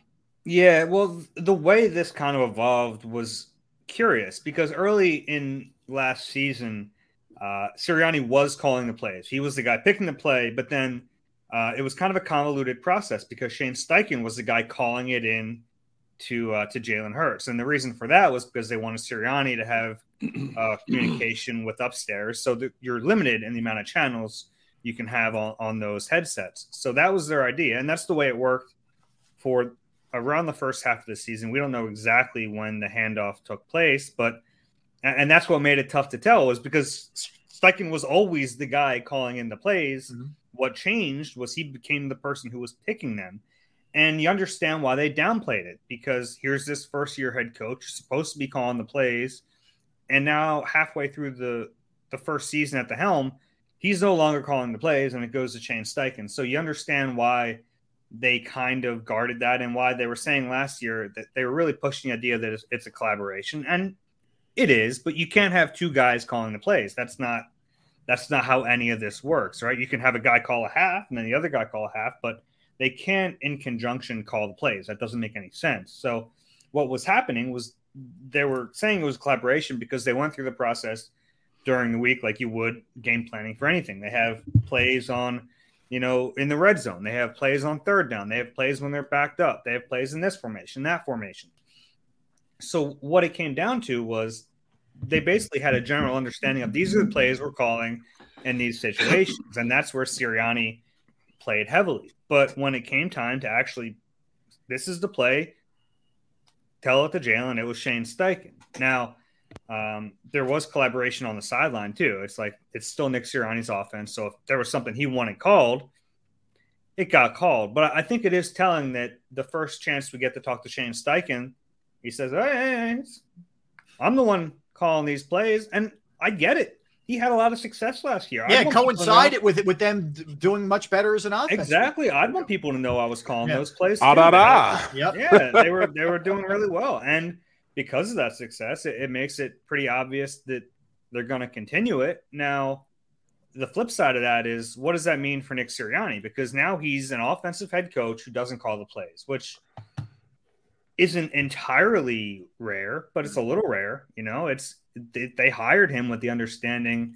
that he'd be calling the plays. I, I think uh, something that gets overlooked in the league is how many responsibilities the head coach has throughout the course of a game. And now he's kind of this game management CEO type of head coach where, you know, there are other responsibilities. He'll spend some time with the quarterbacks, he'll spend some time with the receivers, he'll spend some time with the defense. It's his job to converse with the guys upstairs. It's his job to have the challenge flag and be ready to throw it. Uh, so I, I think there's this narrative where if the head coach isn't calling plays offensive or defensive, he's become a cheerleader. And that's not really the case. Um, he still has other responsibilities, but it's notable. And when we took note of it, that, that Shane Steichen's calling the plays. I don't see it, man. I, I I can't see at this point. Um, I can't see at this point. You know, Nick Sirianni just being like, you know, all right, you know, I'm not going. to I mean, it, it- it's going to eventually get back to him doing that. You know, that's just how head coaches are. You know, they're kind of egotistical about Well, how a, do a slump will bring that on real quick. Like right, right, right, right, doing much. right, right, right. So Yeah. you know, I mean, for just like you read, just like you said, all the success rang out when they, you know, Shane started calling the run plays. We know that that um Nick wants to pass the ball, which is why it wasn't working as much as it was working uh, in the second half of the season. How much more do you think Shane is going to get into passing the ball, knowing that he had so much success running the ball uh, late in the season? Yeah, it's a good question. I mean, I I think the entire staff realizes they can't be as run heavy this year as they were last year. It's just not tenable. Um, it look, you can have success in the NFL being a run first team, but it's a harder path. It's a much harder path. It- really, the only two teams last year that had the level of success the Eagles had, it was the Eagles and it was the Tennessee Titans. And it's really hard to duplicate what Tennessee does because they have the best running back in the league. So yeah, you got that monster back there. You can do that. yeah, uh, and and we'll see what happens there if if if that guy isn't the same. You know, we'll we'll yeah, see he how got hurt. He had a pretty serious injury. I know he came we'll back. how Yeah, yeah, yeah. I mean we'll see how quickly that changes when it needs to. So uh, I think they realize that, and you're right, Barrett. I mean, if there's a slump and it's not working.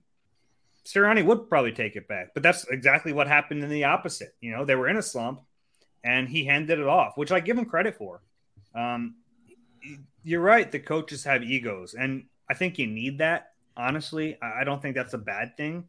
Uh, it can get in the way at times, It but definitely will. Yeah. I, I give Sirianni credit last year because not only did they completely change the complexion of their offense going against what he wanted to do, but he gave up the play call. I mean, those are two really big admissions if you're the head coach saying, All right, well, I'm not the guy calling the plays anymore. And that whole plan we had is out the window. To be frank, I didn't like the plan they had going into last season.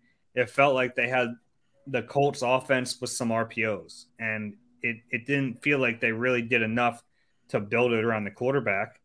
Um, we'll see what the offense looks like this year. I I don't think it can be the heavy run attack we saw last year, and it certainly can't be the offense they opened last season with. It has to be somewhere in between, and, and that's really where it comes down to to Steichen and Sirianni kind of be on that same page.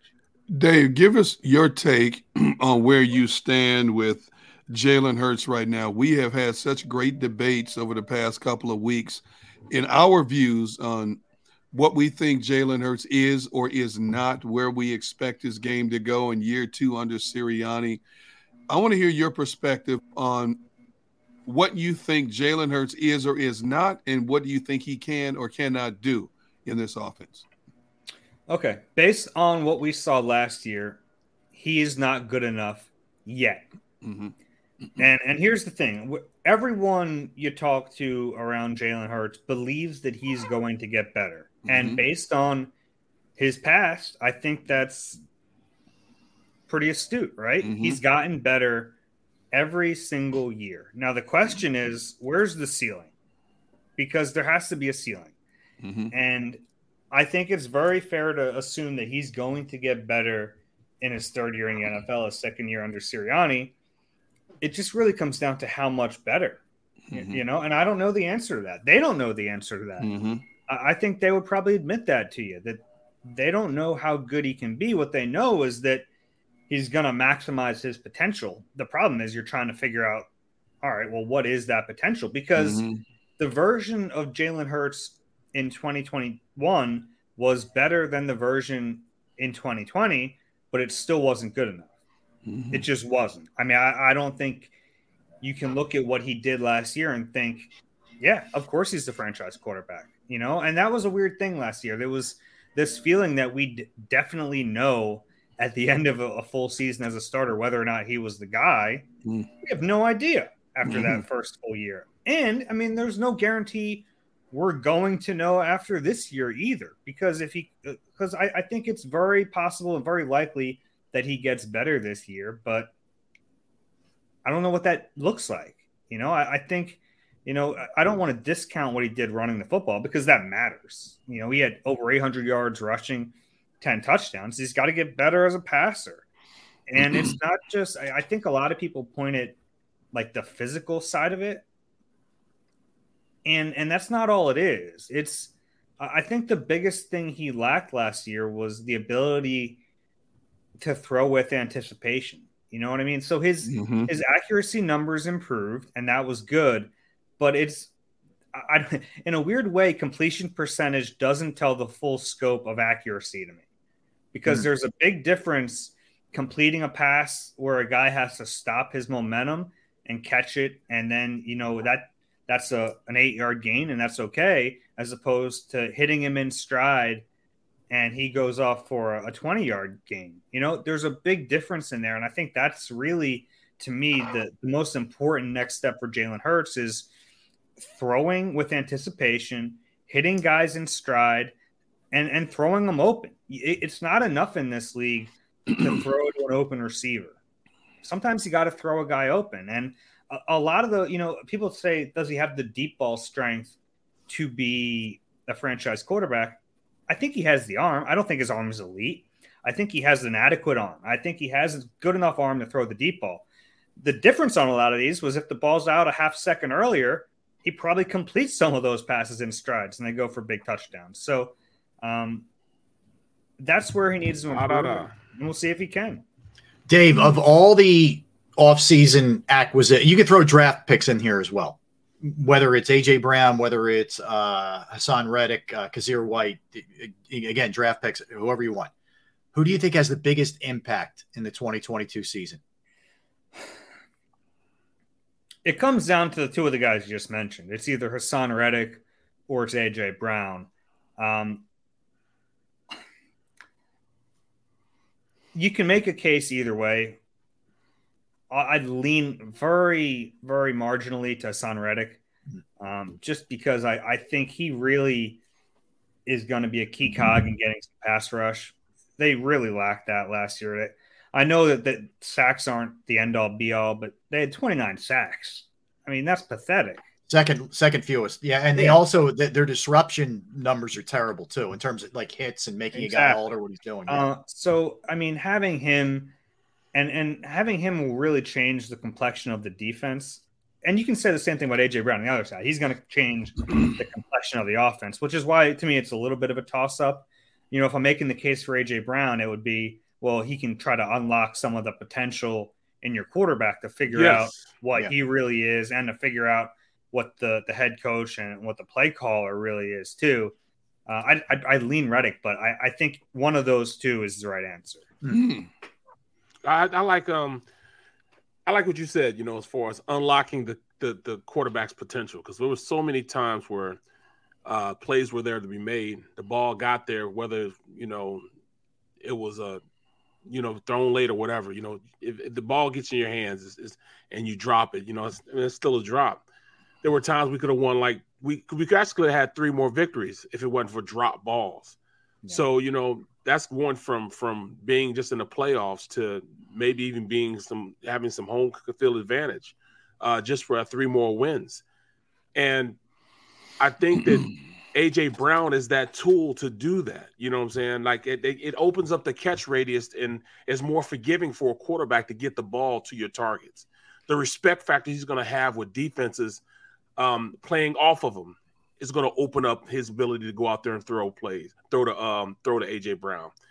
How he's going to you know have the coverage shaded to him, which is going to make other guys on the team better as pass catchers like Dallas Goedert and and Smitty. So just him being there and his presence alone is going to up the numbers, and, and that's why I think that's why they're going to go out and pass a little more, simply because how the defense respects uh, the guy wearing the number eleven of jersey. Yeah, they should. And you look at the receivers going into last season, their number one and, and Dallas Goedert, you can almost include him in this because he, he was a major target. But if you're just looking at the receivers that went into last year with DeVonta Smith as the clear cut number one as a rookie who had never seen the field in the NFL. Their number two was Jalen Reagor. Their number three was Quez Watkins, who eventually overtook him for the number two spot. Their number four receiver was Greg Ward. Mm. I mean, now to, you go to, you no, go no, to no, the, forgive he was me, like but, a for, forgotten guy. And, and, look, he's he's a solid player, but like, mm. you know, I. There's no playmakers. You need playmakers yeah, in that league. And now and, you go to look what you year, just said. That's, yeah, that's ridiculous. The difference, though, you go to this year. Okay, now AJ Brown's your number one. DeVonta Smith, with a year under his belt and a pretty good rookie season, is your number two. Your number three is Quez Watkins, who was your number two last year. So he mm. bumped him down a spot and he showed that he can be a player in this league. Your number four is Zach Pascal, who's had, you know, some decent success in this league. So overall, it they're much deeper in that spot. And then you include Dallas Goedert and you include Miles Sanders and Kenny Gainwell. And all of a sudden you look around and say, okay, now let's see what the quarterback's made of. You can't say that enough, man. You can't say that enough when you're looking at Jalen Reagor as your your your number two wide Yeah. receiver.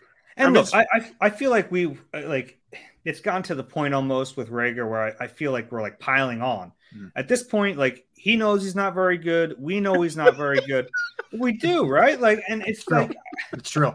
it's just the situation it is. Yeah. What do you, and And- until he does something, what else is there to say? yeah, and it's like we- we know what the situation is, and I, I don't know if he'll ever be able to to be a player in this league. Uh, We haven't seen evidence that he can, um, but he doesn't have to be right now on this. it's this not team. piling on when you're just telling the truth, man. That's all. Yeah, well, it's like it, it, I feel like we spent so much time on him, and I I think the only reason we need to right now is to prove how much better they are, how much better of a spot they're in. You He's don't now- need him. Yeah. He's he went from being the number two to start the season last year. He's the number five right now. Yep.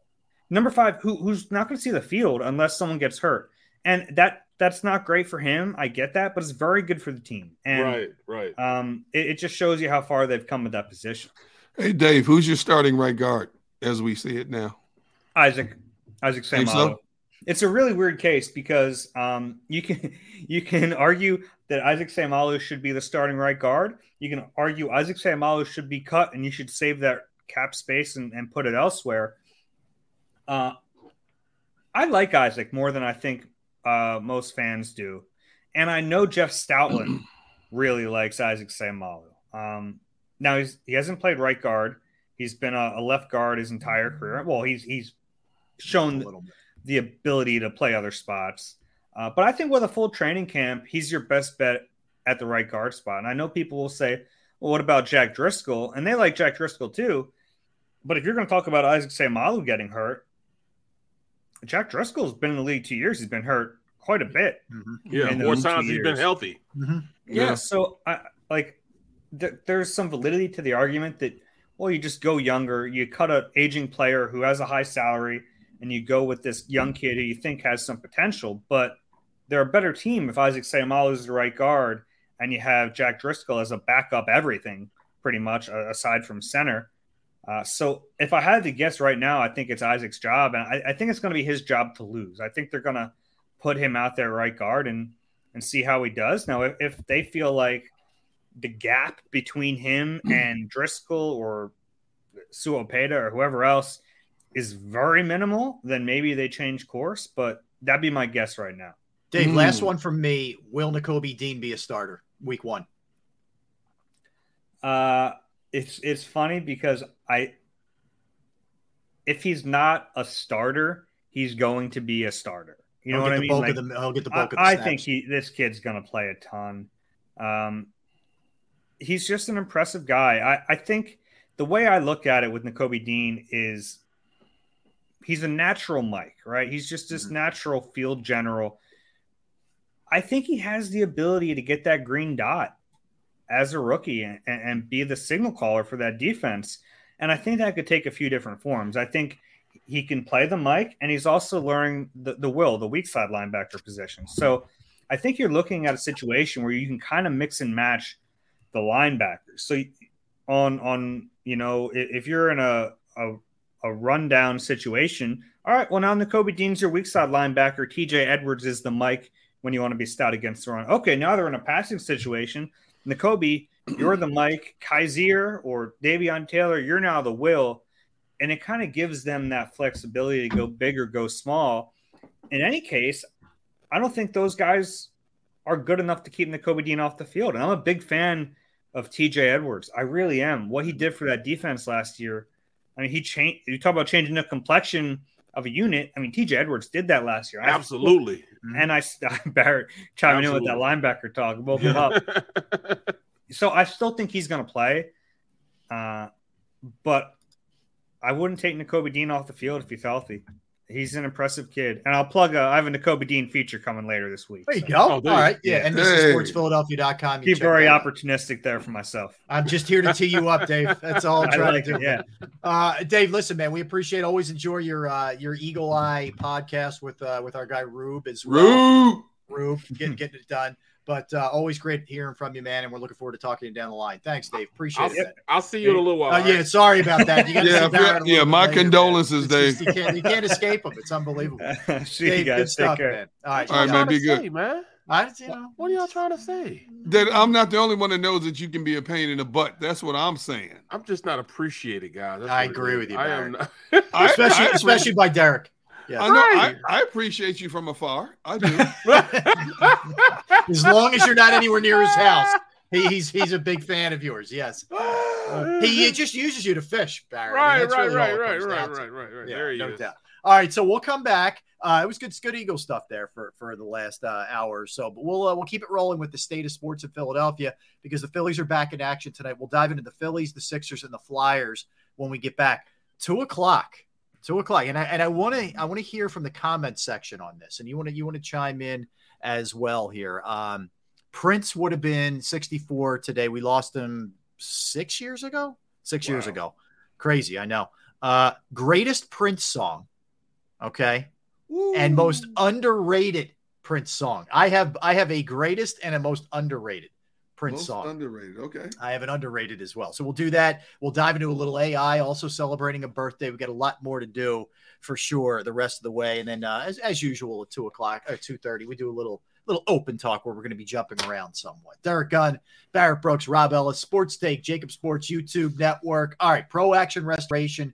This is key, guys. You get some rain damage, you get some water damage this time of year. We get some crazy storms, all those kind of things. You know that. You know the feeling. It is scary sometimes. You wonder, man, what's going on? Or you maybe get some water in your basement or a leak, leaky roof, whatever the case may be.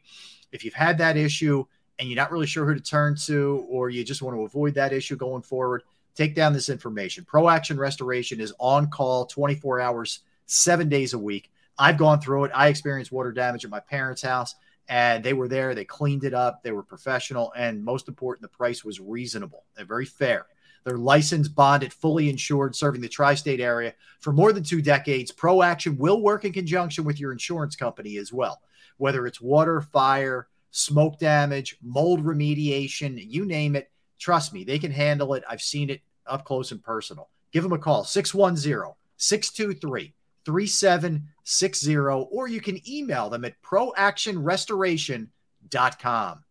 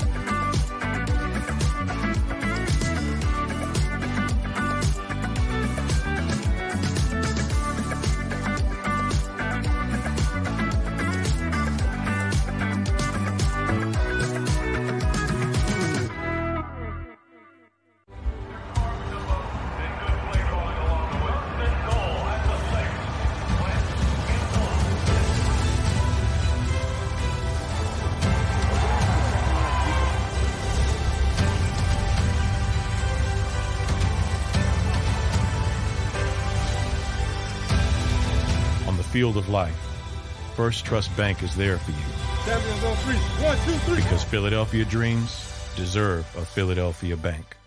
At Stateside Vodka, every new customer gets the world's best rocks glass. Free. You're telling me that bottle is cut in half? You could say that.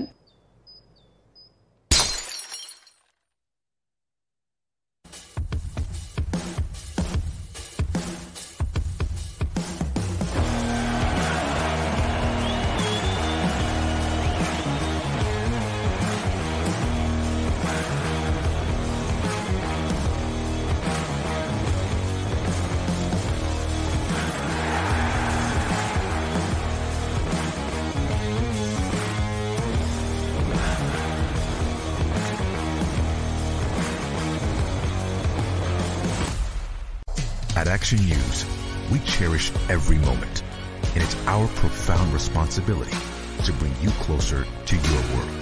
Never miss a moment. Trust the people at Action News. All right, did you know I was the mommy slam dunk champion? Really? yes, really don't sound so surprised. Let's see it. Oh, you're ready. All right, here we go. Let's hear the crowd. So go to right, I go to left, fake 'em out. Mama go up, up, up. She did it. Again? You can't avoid gravity, but United Healthcare can help you avoid financial surprises by helping you compare costs and doctor quality ratings. United Healthcare. Uh huh. Go for the midnight dares. Go for the game. Go for the hits. Go for the fans. Go for the win. Go to Ocean Casino Resort. Book your trip at theoceanac.com.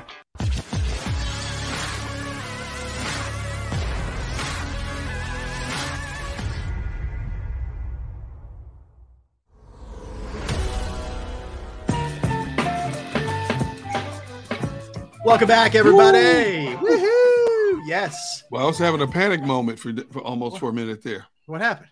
Well, see, during the break here, I ran downstairs with my stomach's rumbling. So you guys, it's amazing you couldn't hear. My stomach was talking in a foreign language like dar dar. So I said, I got to get a quick snack, right? Yeah. So I run downstairs to the pantry in the kitchen, and I forgot that my daughter Tina last night cleaned, rearranged the entire pantry. See, my wife's my wife's uh, visiting family on the left coast, and she can't just leave us alone. She got to send us chores to do. So she told me, she said, you need to clean out the freezer Yeah. in the kitchen and the garage.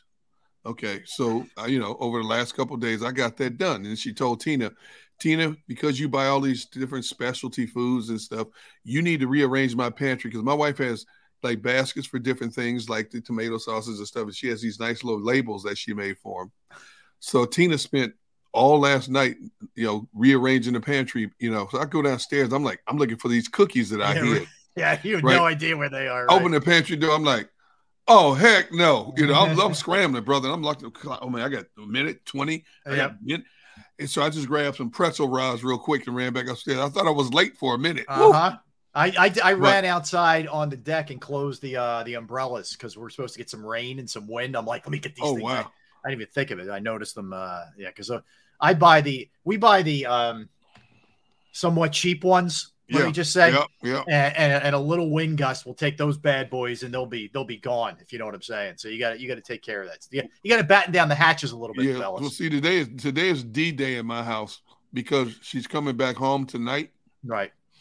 So we got to get the house back in order. So there's no evidence that you know stuff. So dishes got to be washed, The carpet's got to be vacuumed. I I'm hear like, you, man. Wait a minute. I know, man. We're It's, it's scrambling not around fun. doing this mess. You know, so yeah. Oh, if you don't, first thing she walks in is, why is this not done? Uh-huh. Why is that not? You I'm better like, be ready. It's, it's like you're like a kid when the parents are coming home I'm after telling the- you, bro. cleaning up for the party, man. man. You better You get know? clean. Yep. You muted, Barrett. You muted. I did absolutely nothing. I just sat right here and waited for you guys. to come. I know you lying. You got a snack somewhere. You got to have snacks. I don't somewhere. think I didn't see it. Is he snacking? I didn't know. I didn't even. Uh, by the way, let me see your shirt, Barrett. That looks like a cool shirt. This, I like this that. is the this Grateful called- Dead? Grateful Dead, yeah. yeah. I like What? that. That's a cool shirt. I like man. that.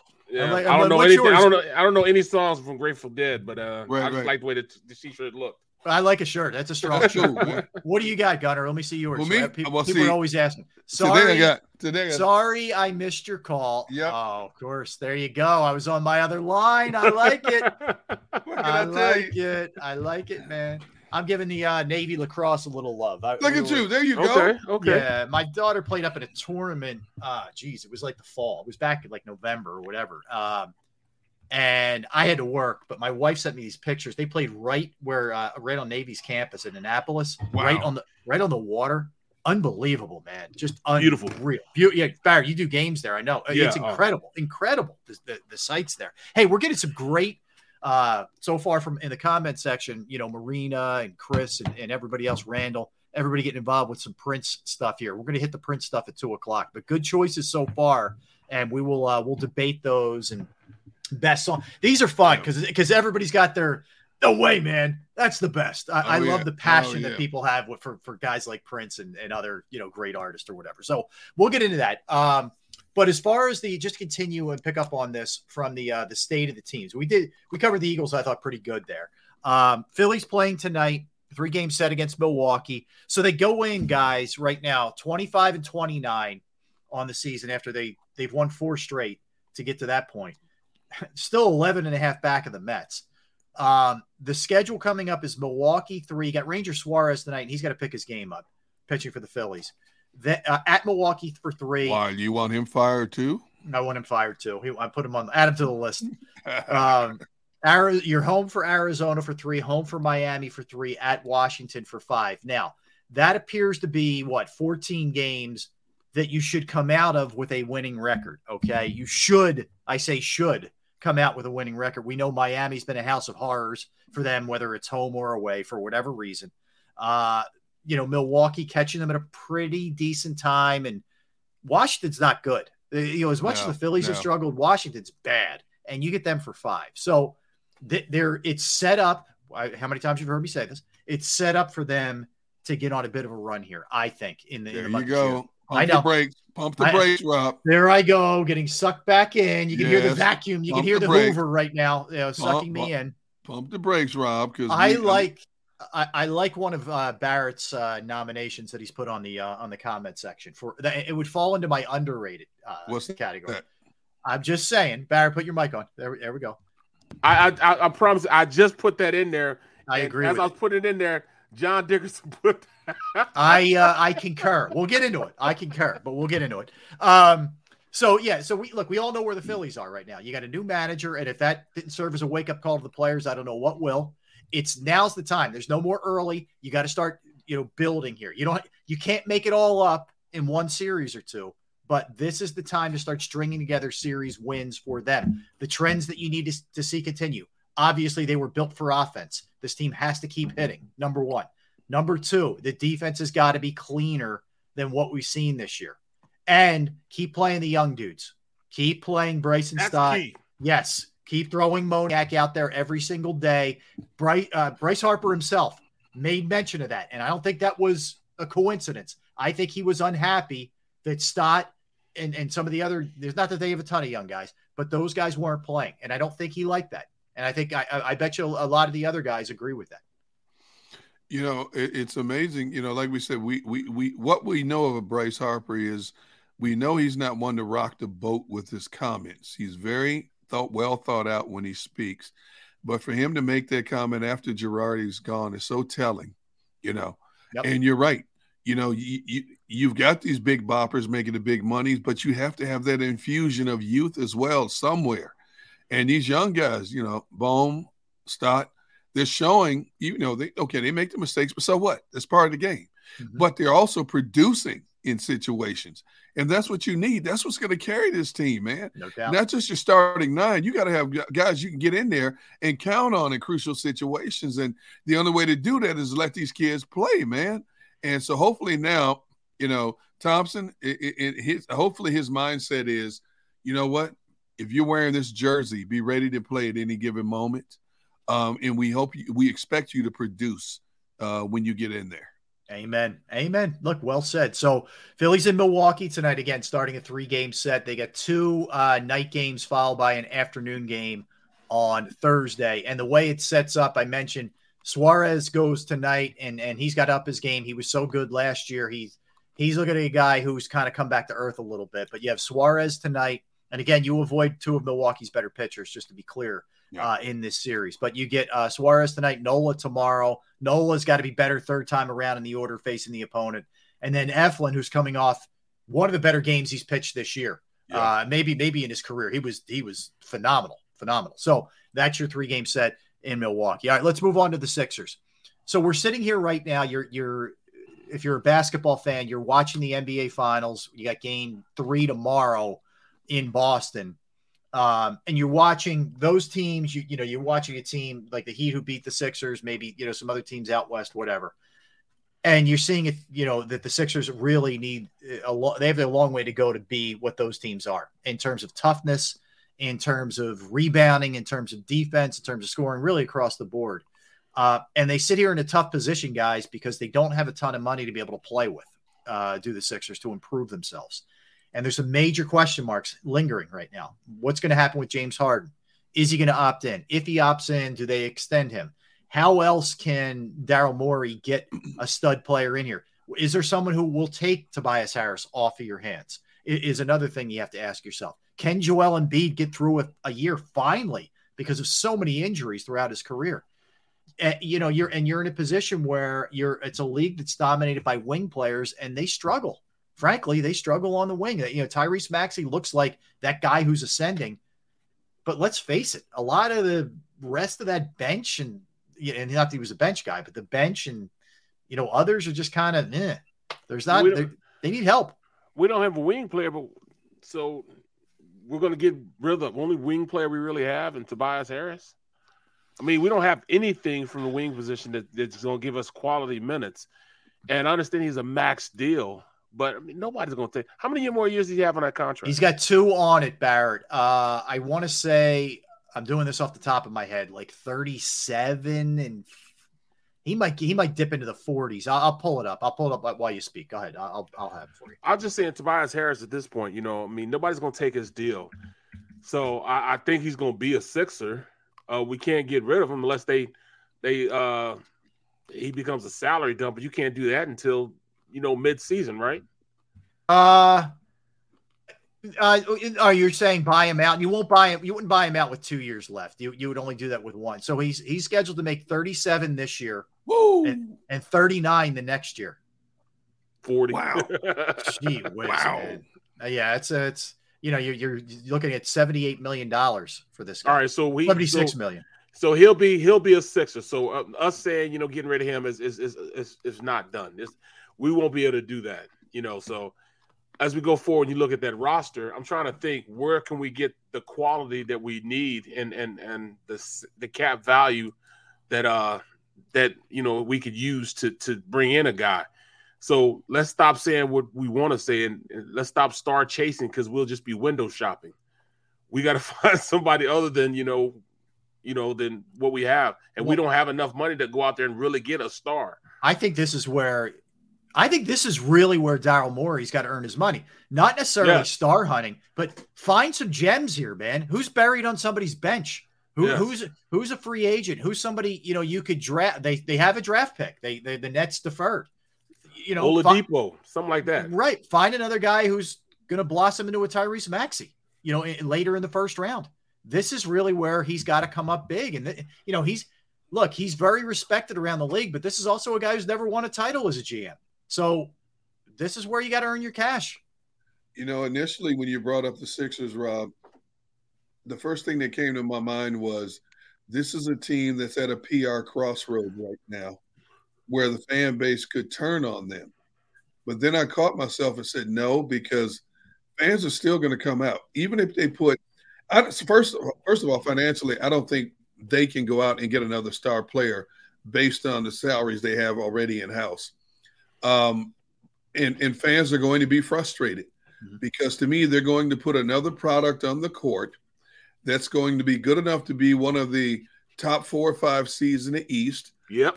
Good enough to get into playoffs, but bow out by the second round again, which will frustrate fans even further. But they'll come out to watch this entire season because you have arguably the best center in the game in Joel Embiid. You are so right, Derrick. You're so you right. I hate to say that. Yeah, wait, say it again. Hey, make sure we're recording. Say that again. What? Say it again. Oh, nothing. Uh, hold on. Wait, wait, what'd you say?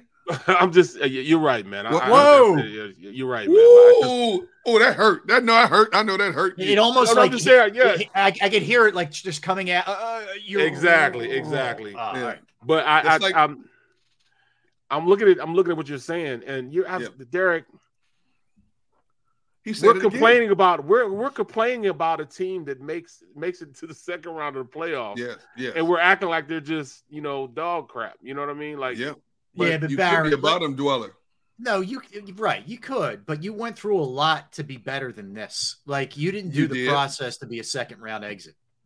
Like I, am not. Process, I, I, the process never finished itself. Uh, well, unfortunately, yeah, unfortunately, and, it didn't work out. But, but you, you're still in the, you're still you're still in the conversation as a yeah. playoff team. See what I'm saying? Right.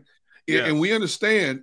We understand when you look when you talk about teams like Miami, Boston, Milwaukee the possibilities are endless as we've seen watch them play when you talk about the 76ers the possibility is there but there's always that but and but if james harden's hamstring can hold up if they can find somebody to complement tobias james harden um, and, and, joel mm-hmm. those are big ifs yeah. you know with this team unfortunately but fans are going to come out i mean but but to, to what barrett is saying hey look as frustrated as we are as, as a casual observers on the outside looking in, at least we're not talking about a bottom feeder in the NBA we've got to watch. Think about when the Sixers went through this spell when they were a bottom feeder, feeder, how much that just drove us nuts. At least they're in the conversation. And as we know the history of sports, sometimes the team that's the best team on paper doesn't necessarily mean they're going to be the best team when it's all said and done. Some teams Right. catch lightning in a bottle and, and just run the table. It just happens. Yeah, Boston's a prime example. You know, Boston was left for dead. Now they're they're three wins away from an NBA championship. You know, nobody thought that about Boston, and I don't think Boston is this incredibly star-studded team. They have a few stars on the team, but what they did was they found a supporting cast. Even went back and got old man Al Horford for a second tour of duty to come back, and he's playing much better than he's played in the last five six years. I, I, yeah, go ahead. No, but those that's what you got to try to find. No, you got to find think- that marginal player for the You're 76ers. right. No, you're right. And, and I just think, guys, the greatest fear of a Sixers fan i- i- is that this is what this is going to be. This is where it tops out. And I think they look at it like we were willing to buy into the process, go through all that losing and everything else that went. Think about all the ups and downs with Hinkie and Bryan Colangelo and all the other drama that went on. For for this to be the payoff, you know, I'm so, like I get it. They're not the Flyers. They're not irrelevant. They're they're certainly in every conversation that you have, but this is not enough. And you got to figure out they're in a t- tough spot, but you got to figure out a way to pivot to get them into that next, you know, position to be that team. Because yeah, we're in a tight spot. We're in a definitely a tight spot, man. But I just don't see who we could bring in. I mean, the, the spot is so tight because we don't have the money to spend. I know. Even I mean, even if a guy, you know, you get you get.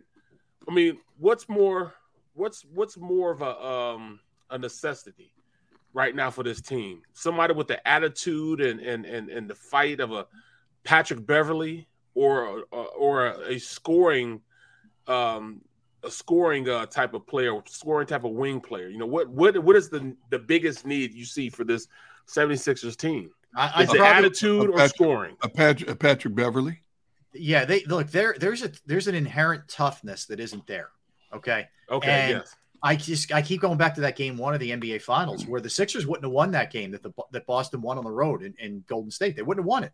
And if you don't have that that fortitude that that you have to have to be a champion, you're not going to win. And they do. Look, I, that doesn't mean they don't need talent. They do, and they need scores. But you got to get someone with with some will.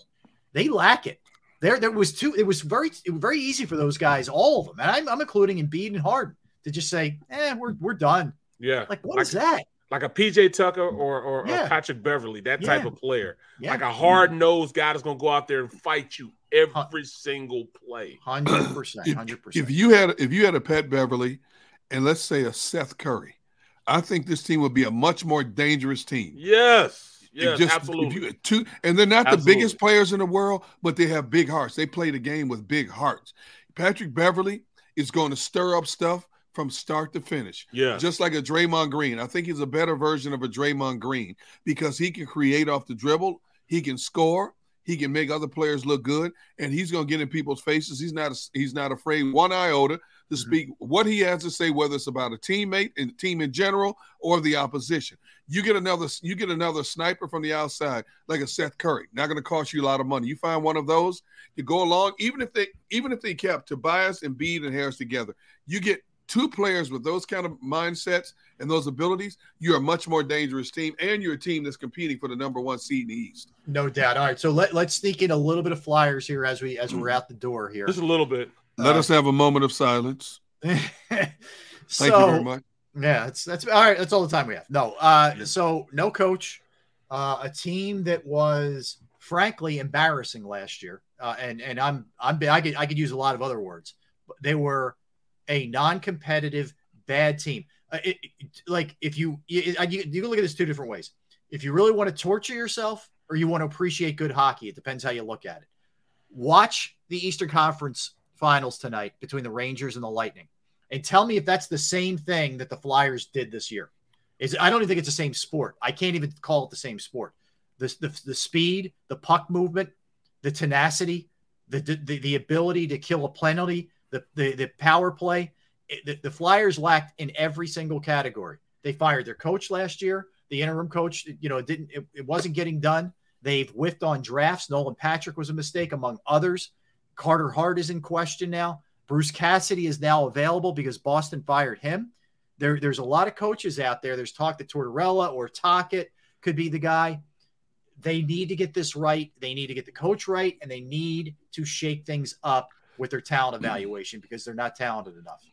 Mm. That's real. I mean, I, I don't know what else to say. Like if you just flip on tonight while you while the Phillies are at a commercial or whatever else you're doing, watch a little bit of it, and you are going to see a different universe uh, if you have been watching. Yeah. I told players. yeah, I told you, man. I, I I'm I'm I'm I was up in New York. I was in Rhode Island, and I was playing in that golf tournament for breast cancer. And the night before, they had like a little pairings party, and of course, you know, being up in Long Island, New York, everybody's rooting for the Rangers, and they had the Rangers game. Even the playoff game was on a basketball, but they no, it was on the Rangers game. right. So I was just watching. I was I was watching those guys, and you, you know, it's it's altogether different how they play the game, how they move, how, how they how they react to things. Everything is is is is is way different than what I saw as far as you know Flyers hockey. And and I, I know the old man is rolling over right now about his team being the way it is. Yep. Mr. this team Snider right now is going to come down and and and, Oh. and, and I mean he looks at his front office. He looks at how things are being conducted. I mean, this is a travesty, you know, as far as you know this. And and I'm not a big high, hockey guy. You know, I just got to Philadelphia in, in '95. Yeah. I was down there. You know, I was down with with, with you know when, St. Louis Blues. Yeah. were yeah, you know, Yeah. so it's way different. My my conception when I see things, I see things totally different. So I I was just looking from a from a blind eye, and and I just saw a different style of hockey being played. Like we're talking about a team that was virtually going to be out of the playoffs, you know, the first round, and and and lose, and then they come back and, and win three straight. Yeah. You know let, let me tell you, Ed Snider is doing gymnastics in his grave watching this crap that, that's happening. He's not just turning over; he's doing backflips and somersaults and and, and sticking the landing. Watching this, trust me, he is not happy with what's happening see, to his side. see, and then you have to take into consideration how many years will it take to get back to respectability for Yeah, this it's team? not happening overnight, get Derrick. This is a this is a five long, arduous process. Amen. Well, I mean, And- it's little things, man. I mean, do you get rid of the core? But they already got rid of G, so he he's gone. You know, G's gone. I mean, is is, is Couturier next?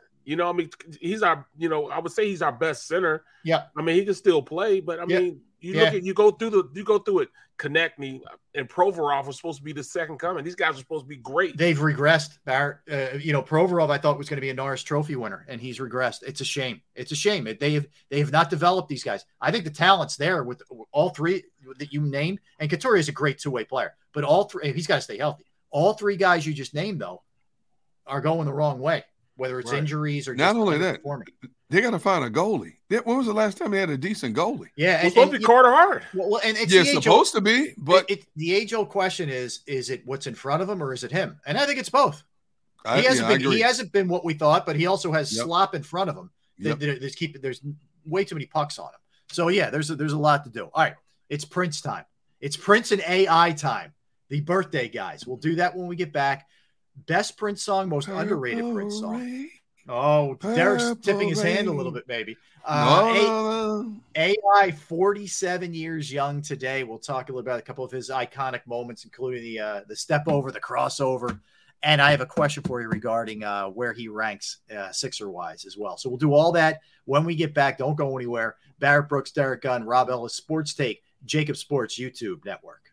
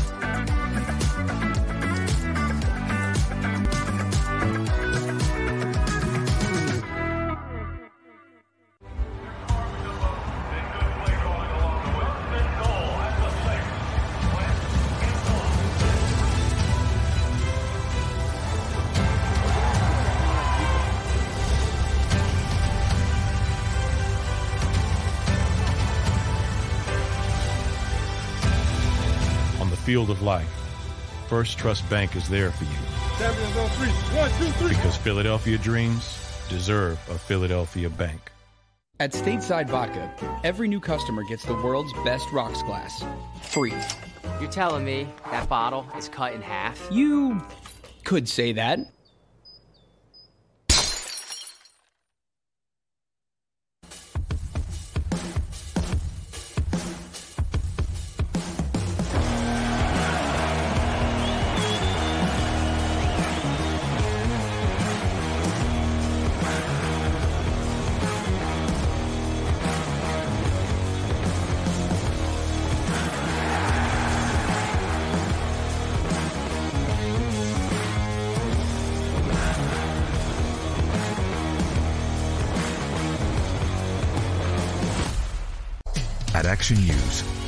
Cherish every moment, and it's our profound responsibility to bring you closer to your world. Never miss a moment. Trust the people at Action News. All right, did you know I was the mommy slam dunk champion? Really? yes, really don't sound so surprised. Let's see it. Oh, you're ready. All right, here we go. Let's hear the crowd. So go to right, I go to left, got fake 'em out. Mama go up, mama. She did it. Again? You can't avoid gravity, but United Healthcare can help you avoid financial surprises by helping you compare costs and doctor quality ratings. United Healthcare. Uh huh. Go for the midnight dares. Go for the game. Go for the hits. Go for the fans. Go for the win. Go to Ocean Casino Resort. Book your trip at theoceanac.com.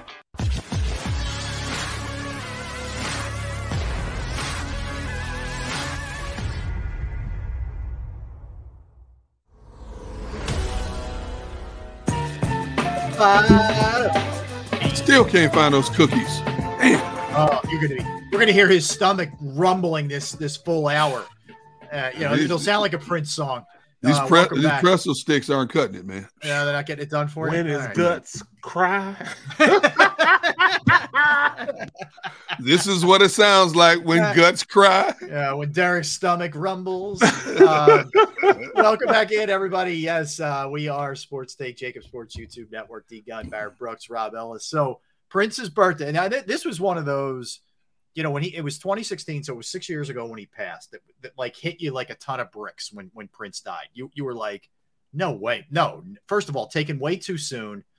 Eh, you know, you felt like you were getting old because a guy like Prince was gone, right?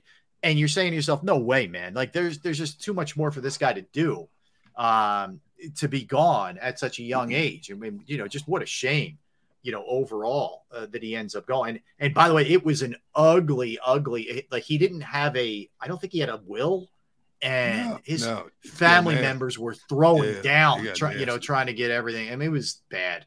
It was, I don't know how a guy like that doesn't have a will, but anyway, um, anyway, I think all that finally got settled, but it was not, it was not good. Uh, I can tell you that. Did you Uh, see? for Um, did you see uh, that um that little thing on uh, social media with Carlos Boozer, and when Prince used his his um rented his No, crib what for happened? a year, What, what happened? bro? He they, Prince rented his crib for a year. It, was it in California? Yeah, in California. Okay. Carlos had just bought it, brand spanking new, just built it. Prince said me, uh, they say, hey, this guy wants to rent your house for a year, and he's gonna pay you, I think he said ninety thousand dollars a month. Woo! So he was like, yeah, yeah, Yeah, you of got it. course. Yeah, Yep. Yeah. ninety thousand. Yeah, of course. And that's almost a million dollars. Mhm. Long story long, it's like six months into it, and Carlos goes back to check on his house. He'd been calling Prince, and Prince wasn't ans- answering him or anything like that. So he drives by um, his crib, and he looks. He said he put like two big lions, golden lions in front. He What? goes, and nothing is there. It's all purple. It's all What? Prince. He took everything. It, it, it, it looked nothing like his crib. He gutted a place that he was renting. gutted it. His his Oh, gym. you got to go. You got to Yeah, go. look, his gym he turned into a nightclub. Um, he everything was purple. and Put a recording still- studio in there, Right. probably. Yeah, Yeah. put a recording studio in the first. So he's he he's all like, man, what is going on? So he calls Prince again. Finally gets in touch with him. Prince is in Abu Dhabi or Europe Yeah. or somewhere. You know what I'm Yeah. saying? And um, he said, "Hey man, don't worry about it. When I leave the crib, I promise you, it looked like I wasn't even there." What? He said, "Just to settle your mind, here, I'm gonna send you five hundred thousand dollars just to ease your mind." So boom, he just sends him five, you know, half a million dollars, Oh sends my it to him. Um, you know, a couple of months later, that the lease is ended. He goes back to his house, and it's like Prince was never there, Are you Like- kidding me? gone. What? Yeah. Wow. That, you you, know, you know, you have bleep you money when you can do those kind Right. of things. Okay, that is crazy. Right, right, right. Well, I tell you, if you ever watch Chappelle's show, you know the the famous Prince. Yeah. skit with Charlie Murphy. couch. But like Char- uh, Charlie Murphy since passed away, he was hilarious. But he swore up and down. He's like, I'm not making this up. So I was reading this story. Prince referred to somebody in like Shalamar or somebody. I forget what band it was, right? In in, in that or uh, Charlie The Murphy Time. referred. Yeah, well, not not even Prince's band. It was like somebody else. I, yeah, Mickey, somebody who joined Prince's band. I don't know, but like he's the one Charlie Murphy referred to. He, he looked like a girl, and they were all like, "Man, he's fine as a you know what, what whatever." Right. But that dude was being interviewed, and he's like, "Yeah, Charlie Murphy's not lying about anything. That's exactly the way it went down. If you've never seen the skit, get, check it out with Chappelle. They end up playing basketball. It's like Charlie Murphy, Eddie Murphy, and their crew are at the club one night, and they end up. And Prince is they're hanging out with Prince, and Prince is like, "I'm bored," and they're like, "All right, so how about you? You guys come back to the house." Jeez. So they go back to Prince's house and they're listening to music. And, and again, Prince is like, "Hey, You guys want to play basketball? And, and Charlie Murphy and them are like, Against you guys? so Prince is like, Yeah. So they get they they they give all those guys like you know shorts and, and sneaks and all that. And they go out and they're they're Charlie Murphy's like, dude, this is gonna be a joke. We're gonna kill these guys. Prince starts lighting him up. Like he's hitting shots from three, he's taking it to the rack, the whole thing and they end up losing to Prince and in the Revolution. And they and Charlie Murphy never lived it down. And then Prince gave him pancakes afterwards after they beat them. You guys want some pancakes? Yeah. so uh so anyway, so but so Prince passes and look, the catalog is insane. All right. First of all, his whole life is nuts. I mean, at Right. one point he's he's he's angry at his record label. So he refuses to put out any music and then he refuses to to let them use his name and he and he calls himself a sy- he's the symbol. The Right. symbol, The- the- yes. for- formerly known as Prince. That's what he goes by, just to stick it to the record company. I mean, he was he he he just he was a rebel, man, in a lot of ways, and he could play every instrument. He could play That's guitar. You bass, unbelievable. Yeah. keyboard, drums, you name it. He did everything.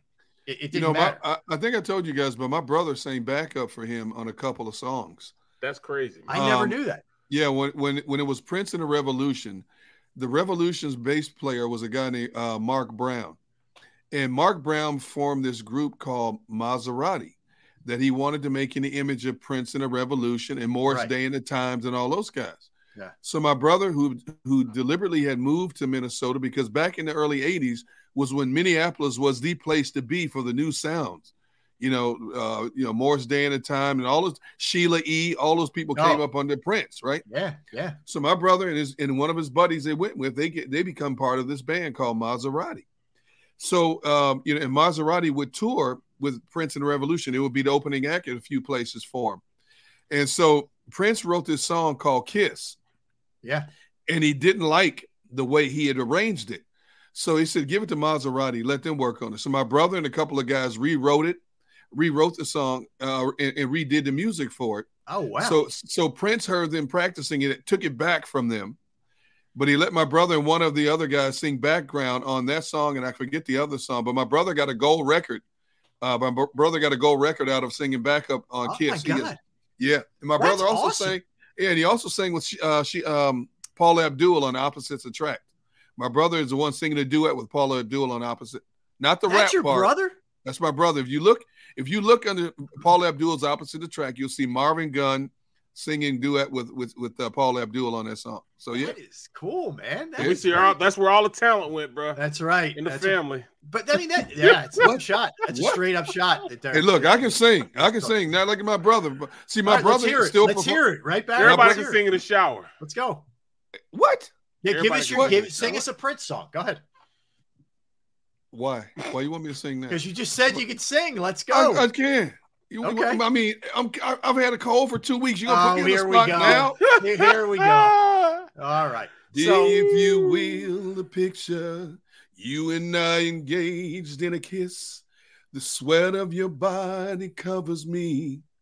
Can, can you, my darling, can you picture the scene?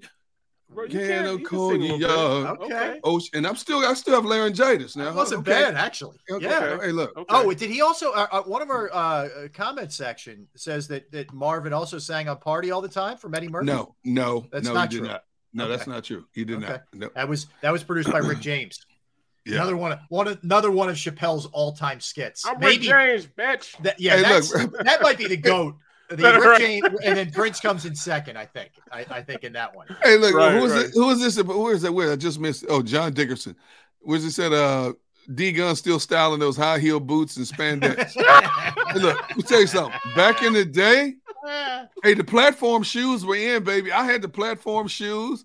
I had the uh-huh. long, I had the long jackets with the wraparound belt. Oh yes, they were. Oh no, I need pictures. I, I, uh, uh, the Trish bell bottom pants. Trish, Look, look. we, we need pictures, man.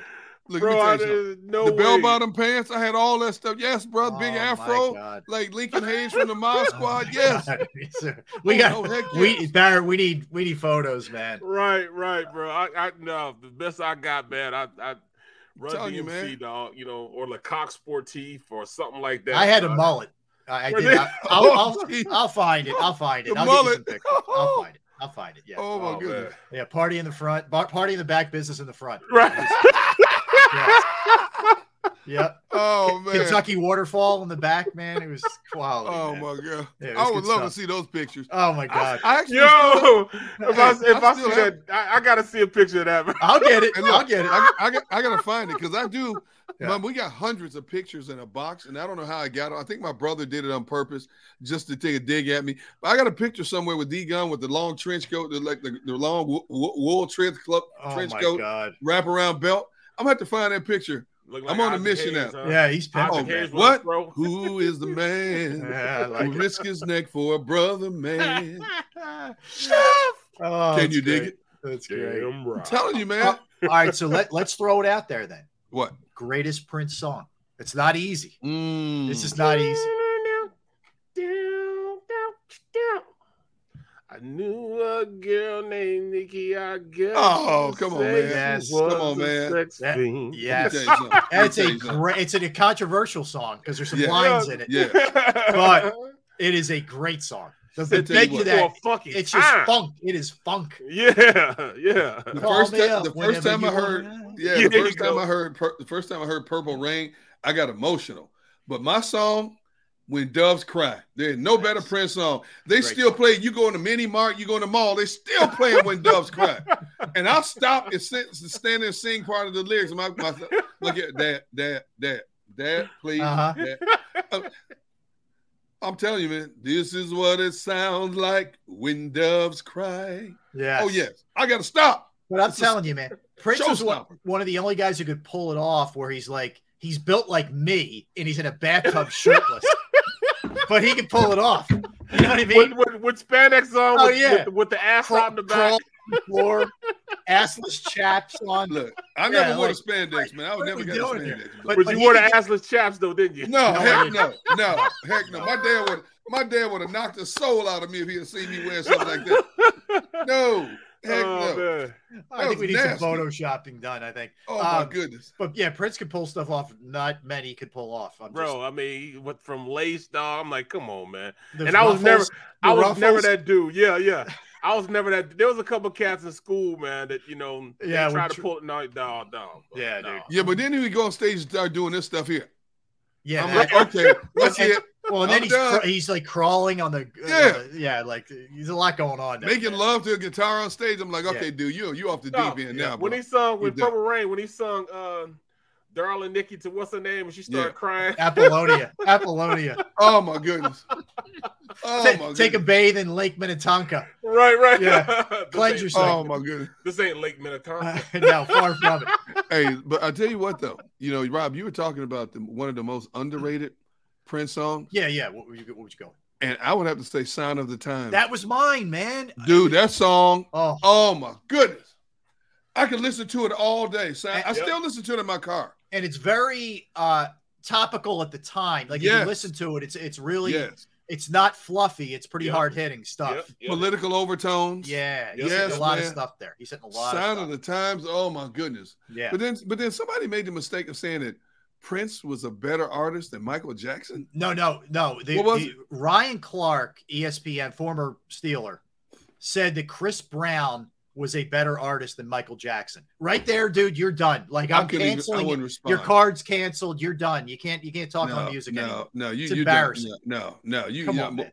I think he said that just to stir up some controversy. He can't believe that. I There's no way you can believe that. There was no better showman in the history of music than Michael Jackson. Oh, no better. man. See, I do think there's Prince an argument up with man. Yeah. No, I think there's an argument No, with heck Prince and. Michael Jackson. Yeah. There's no, there's no argument with Michael Jackson and Chris Brown. I'm saying. Prince, Prince and Michael Jackson. There's an argument. Here's why. Here's why I beg to differ. Prince had one sound. Okay, Michael Jackson could sing pop, R and B. His ballads are legendary. Michael Jackson had the full array. He catered to every audience. Man, are you kidding me? Human nature.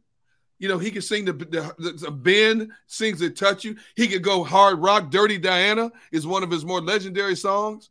And you look at the artists he surround himself with to pull it off. Then Eddie he Van hit- Halen on on What? Beat It. what? Beat Yeah. then you go beat it. My, smooth criminal.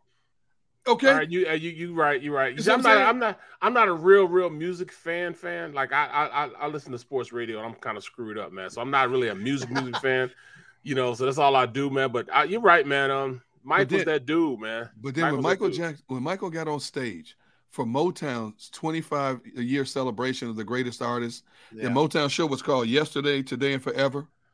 And all of a sudden, in the middle of Billie Jean, Yeah. he breaks off and does this dance.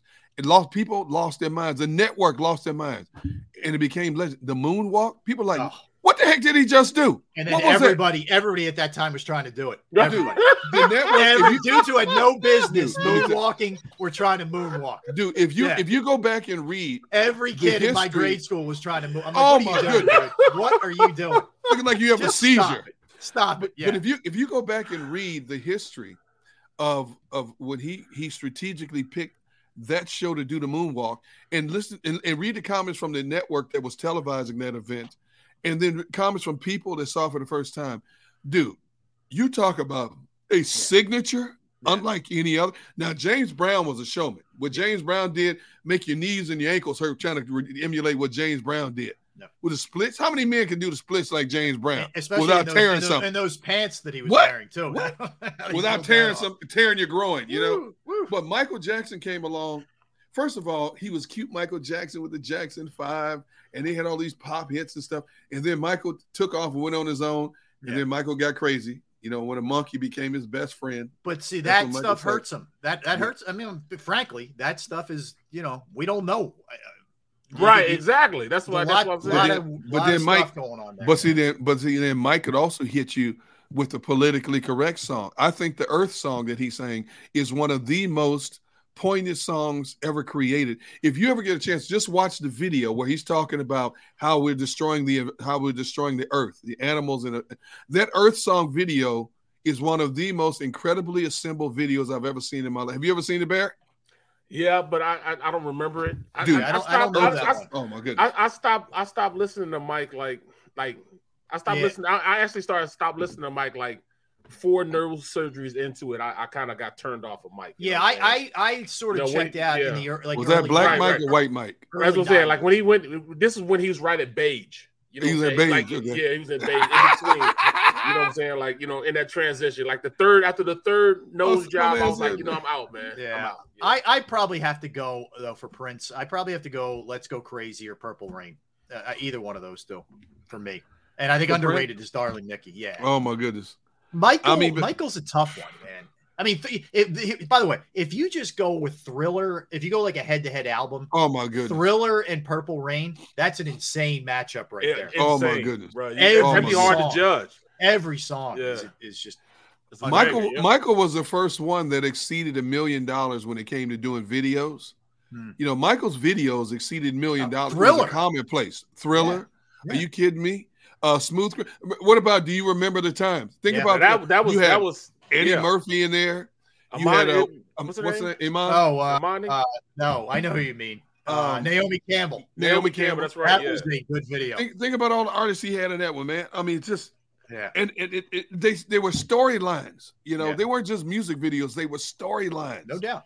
you know, and all of a sudden then people try to copy him, you know. But you, I mean, Michael Jackson was second to none. I hear you. I hear you. All right. So uh, the other birthday today, and he's thankfully he's still with us, is Allen Iverson, 47 years young for AI, born in 75. Uh, bursts on the scene with the Sixers as a rookie out of Georgetown, first overall pick. Of course, rookie year has the crossover against Jordan, which nobody did to Jordan, and Right, hit the right. shot.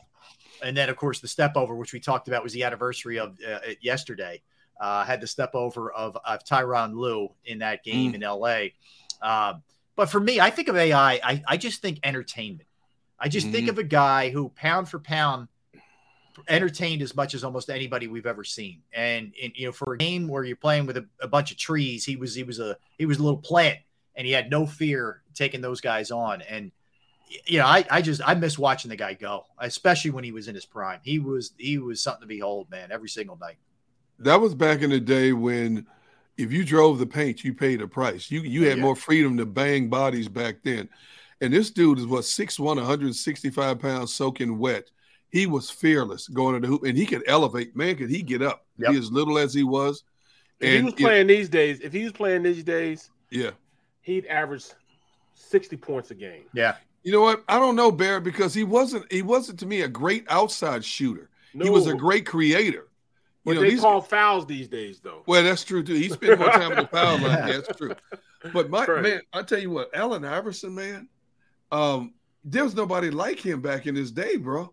In terms of just having a fearless nature, he came up hard and fast where he came up from. Went to Georgetown, played for a hard coach who made him tougher. Um, and once he got to the NBA, man, people were like, "You draft this little dude that high in the draft? Are you mm-hmm. kidding me?" And all of a sudden, he becomes one of the most iconic figures in the NBA in his time. But uh, you know, I watch Allen Iverson now. You you you you see him on a lot of different people's podcasts now.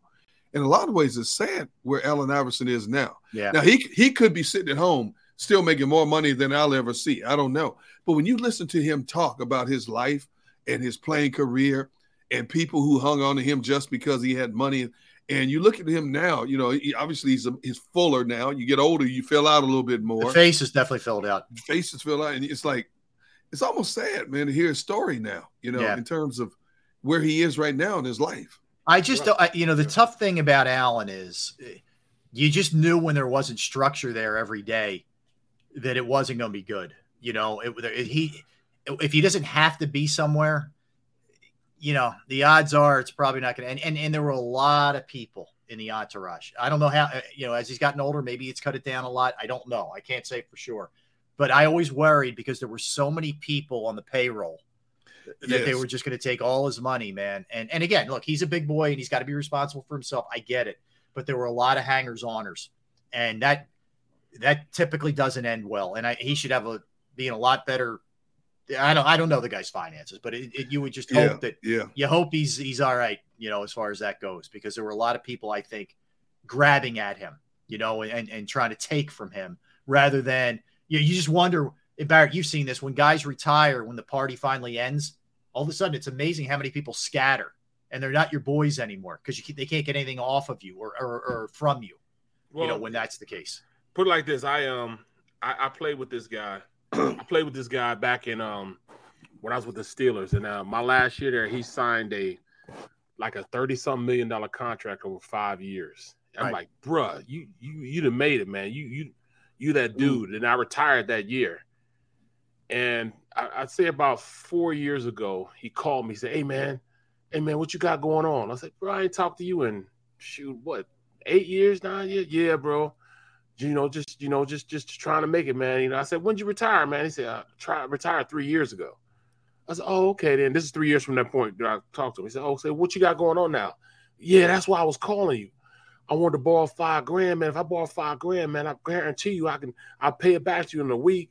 And and I'm like, and I'm thinking to myself, dude, if you retired three years ago and you signed a contract for thirty million dollars for four years why are you calling asking me for five grand? Mm-hmm. Bro, I've been retired for 10 years at that point.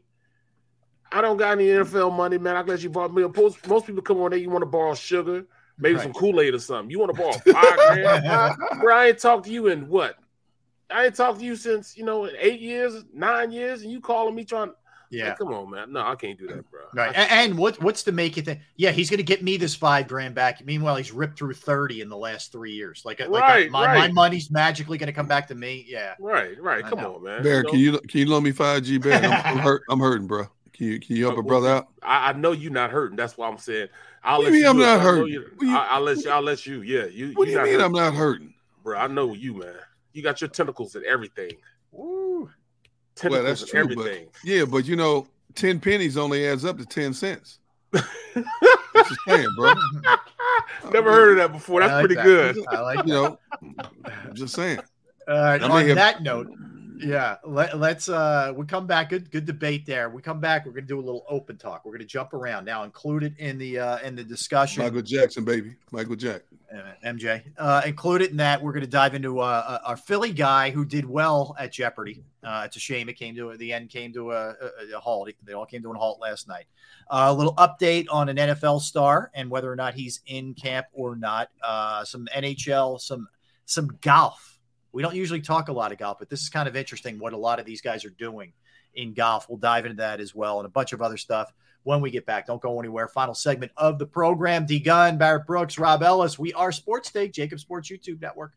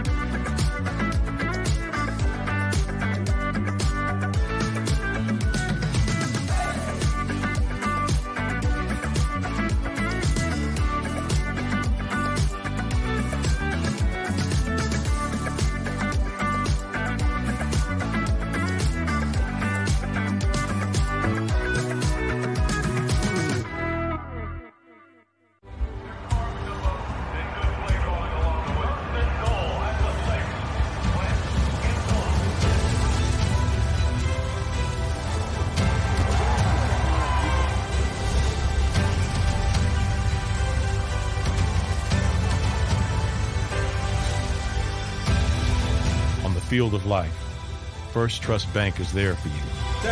On three. One, two, three. Because Philadelphia dreams deserve a Philadelphia bank.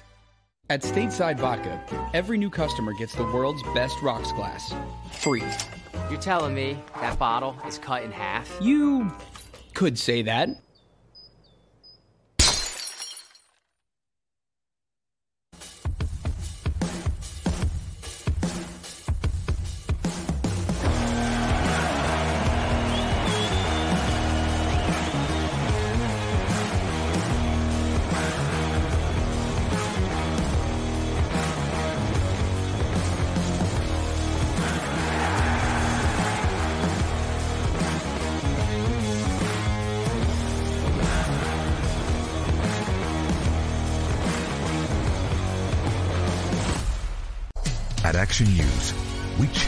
Every moment, and it's our profound responsibility to bring you closer to your world.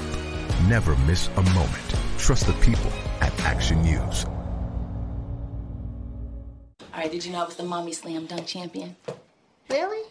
yes, really don't sound so surprised. Let's see it. Oh, you're ready. All right, here we go. Let's hear the crowd.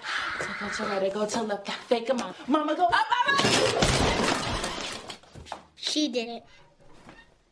Again? You can't avoid gravity, but United Healthcare can help you avoid financial surprises by helping you compare costs and doctor quality ratings. United Healthcare. Uh huh. Go for the midnight dares. Go for the game. Go for the hits. Go for the fans. Go for the win. Go to Ocean Casino Resort. Book your trip at theoceanac.com.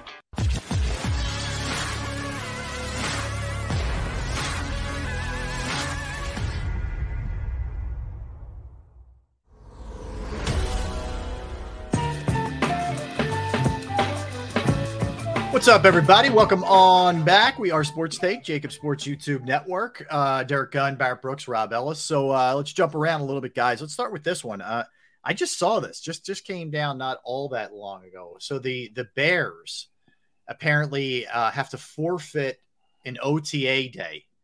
Uh, that was they were they were forced to cancel their their OTA practice originally scheduled for today after having live contact during practices in May. Jeez the NFLPA and, and, the NFL handed this down. They were getting a little bit too physical. They have a new, you remember they have a new head coach, uh, Matt Eberflus, who came over from the, uh, I guess the Vikings. They have a new GM, Ryan Poles. You know, total shakeup there. But uh, yeah, apparently they were, uh, I guess, a little too handsy in one of their practices back in May. If there's ever a team that needed all the practice it could get, it's the Chicago Bears. Come on, NFL, have some compassion. They suck. Well, so a- apparently the NFLPA issued a warning and continued to monitor the Bears' practices by requesting practice video and saw more contact. And then the NFL jumped in and they they cancel one of these. I mean, man. First of all, the Bears media staff did a poor job of editing the film. I'd have edited Right. that film 20 different ways before I sent it to the league office. Good point. I Yeah. mean, it, it sometimes you sometimes you just can't stop your guys from being physical. That's all, man. Yeah. That's what that's what uh that's what BC used to say all the time. Bill Cowher, "Hey, I, I I can't get these guys to stop. Guys, stop beating up on each other. Come on, we'll make you go in, bro. We we got intense with our practices, man. There was times where we'd have to take it in. He's like, God, just just take it in, just take it in. And he make us stop practicing because we was practicing so hard, man. Who was You your know? favorite coach, Barrett, that you played for? I never asked you that before. You know, it, it, it would have to be BC. Cowher, yeah. You know, because Cowher, he just he just knew what it took to get guys motivated. You know, he he wasn't. Everybody sees him as this rah rah guy. You see the chin, you see him spitting as he's talking and all that stuff. He was that stuff on game day, but on you know more times than not, like he didn't have to turn us up. You know what I'm saying? You know, hmm. some coaches have to get you hyped and turned up. He didn't have to turn us up. We were already turned up. Hmm. See, You I, know, so- I, am sorry, Barrett. Go ahead. No, I'm just saying, you know, he just he he knew the buttons to push. He knew the guys to get other guys going. He knew how to really put it put things in perspective to see what we needed to do to get better as a team. Mm. I covered Cowher early in his tenure in Pittsburgh. He, he's a great coach, but I'm not a big fan of Bill Cowher. What he would do was like, you know, Barry, you remember they have the lobby there was at Three Rivers where the four trophies would sit right there in the main lobby. Yep. You know, where you would see that. So the media had access to that rotunda there, where, you know, and a lot of times the coaches or players will walk past you, going from one side to the other, going to the locker room or either going to the training room. So, you know, a couple times I'll say, Hey, Bill, you know, Bill, um, you have time, can I ask you a few questions? And uh, you will say, you know what, Gunner, I'll get back to you. All of a sudden, five minutes later, the PR staff will come out, D Gunn you know, dude, I, I, understand what you're trying to do, but could you could you ask us before you ask Carr? I said, why? What's up? He just yelled at us because we didn't run interference. I'm like, are you serious? Oh, he would do stuff like that. So, you know, I'm not a big fan of Bill Cowher as a person. You know, he was a great coach, but you know what? When you mention Bill Cowher's name to me, I'm like, eh, yeah. You don't have you don't have to, you don't have to be that kind of person. You could have told me, you could have said to me, hey, D Gunn, um, you know what? I can't talk to you now. Um, you know, but go through the PR staff and we'll see what we can do. No, he tells me, I'll, I'll, I'll, try to get back to you. And then goes in another room and chews out PR. And, and I had a great relationship with the PR right. staff, like I have with everywhere I've gone. They said, dude, can you just ask us first before you? I'm like, okay. So Bill Cowher was kind of sneaky like that. I hear you. Okay, interesting. Well, he he ran a lot of interference uh, interference for us also as yeah. players. Yeah, you Did know, he? I mean, yeah, I'm i mean, sure. Like, I mean, there's there's there's guys should be, shouldn't even made it to you know year two. You know what I'm saying? And mm-hmm. he, he uh he was that buffer for him, you know, a, a serious buffer for him. So, mm. um, you know, like he he was definitely the best coach I played for. Then I had the worst coach I ever played for was uh, well, I didn't really get to play for him, but um, I was in camp with him. Was um, uh, what's his name um from from Denver? Um, Shanahan. Shanahan, yes. Oh, Mike Shanahan. You know, I mean, in, I, in, what sense? Like he just wasn't straight with you, or, or he's what? a liar. Yeah, he was just wasn't straight, man. I go into we go into camp, so we're in training camp. We go to training camp. I win the starting job. I'm starting left tackle.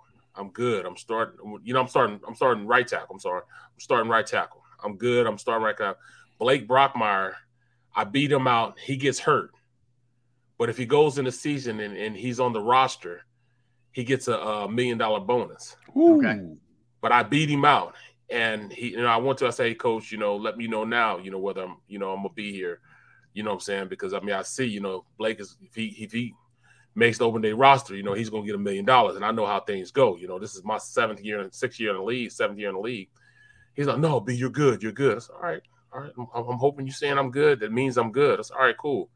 So we get into um, we finished in the camp. He has this big party at his house where he brings in um, and makes a casino in his basement. Like his house is huge, man. Like put it like this: he spent a million dollars a year just on um, the yard and and and and groundskeeping and all that stuff. You know, that's Whoa. how his house was. So he has a a full a full casino he put into it. I mean, he um he brought in machines and everything to for you know a game night for the team. So we go in and my wife had just had my youngest daughter China two and a half weeks before.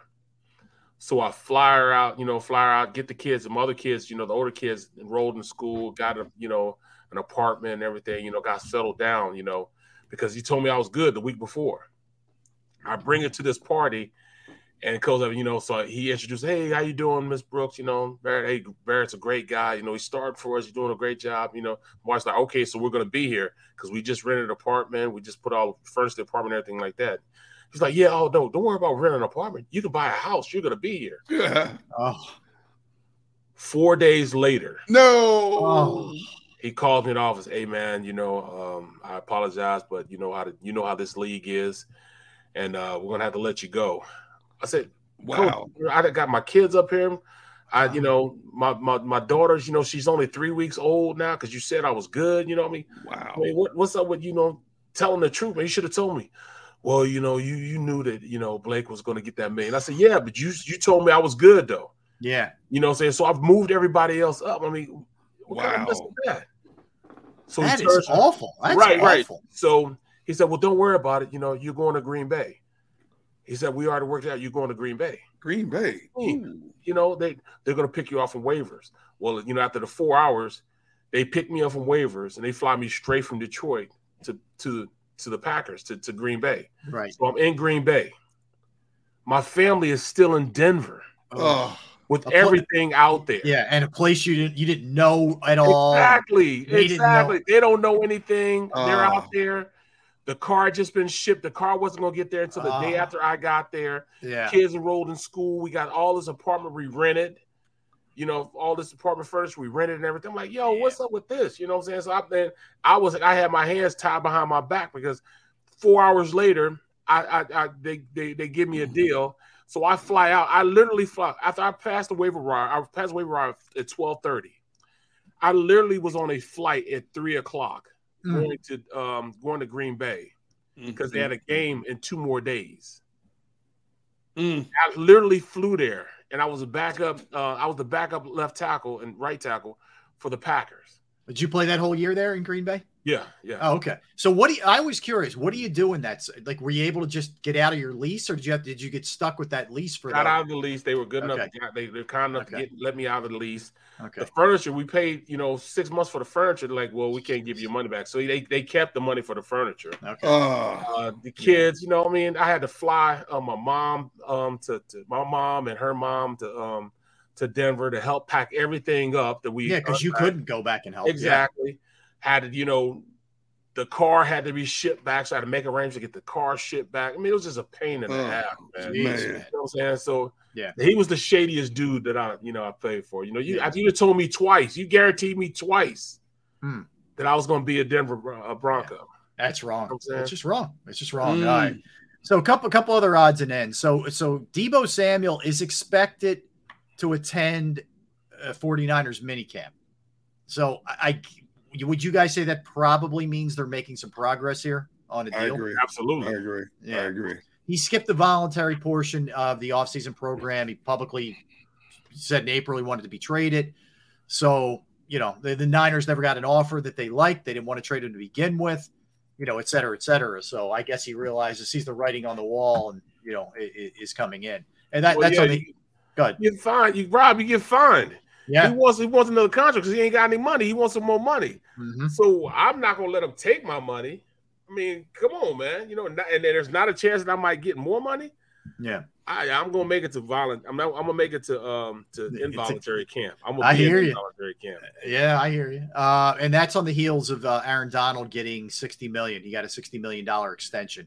Can you yeah, believe that? a- a- after talking about retiring, all of a sudden he came out of retirement real quick, didn't he? That was a nice power play. That So that's a nice 30 little power play with him and his That's, agent. that's thirty million dollars. He's the highest paid non-quarterback D tackle 30 Let me tell you million a year. a year. 30 million a year. I play in Beirut. Right. That's tell you that right now. That's basketball money, man. That's Yeah, it is. You know baseball what and bas- That's baseball and basketball money, and it's guaranteed too, right?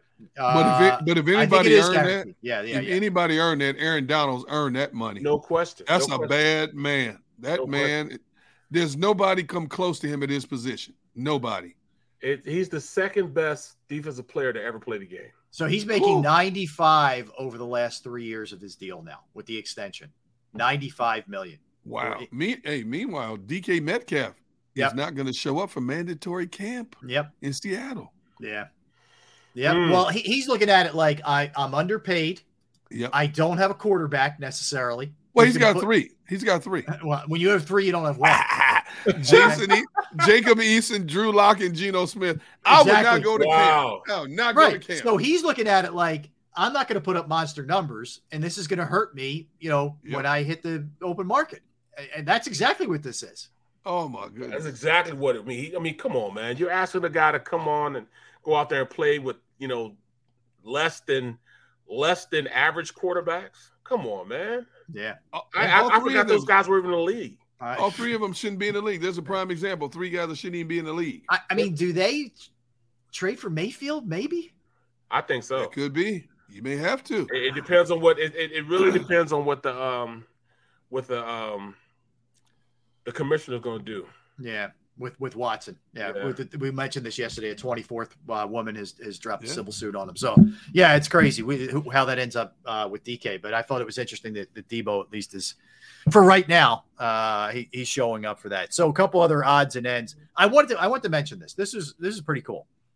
I don't know if you guys watch Jeopardy. I I, I can't say I'm I'm like religious with it, but I watch it. You know, Yeah. a couple nights a week, whatever. Um, and I was rooting for so hard for this guy because he's just a very likable, sort of normal dude. Uh, his name's Ryan Long. He's a Philly guy. He went to George Washington High School uh, up in the Northeast.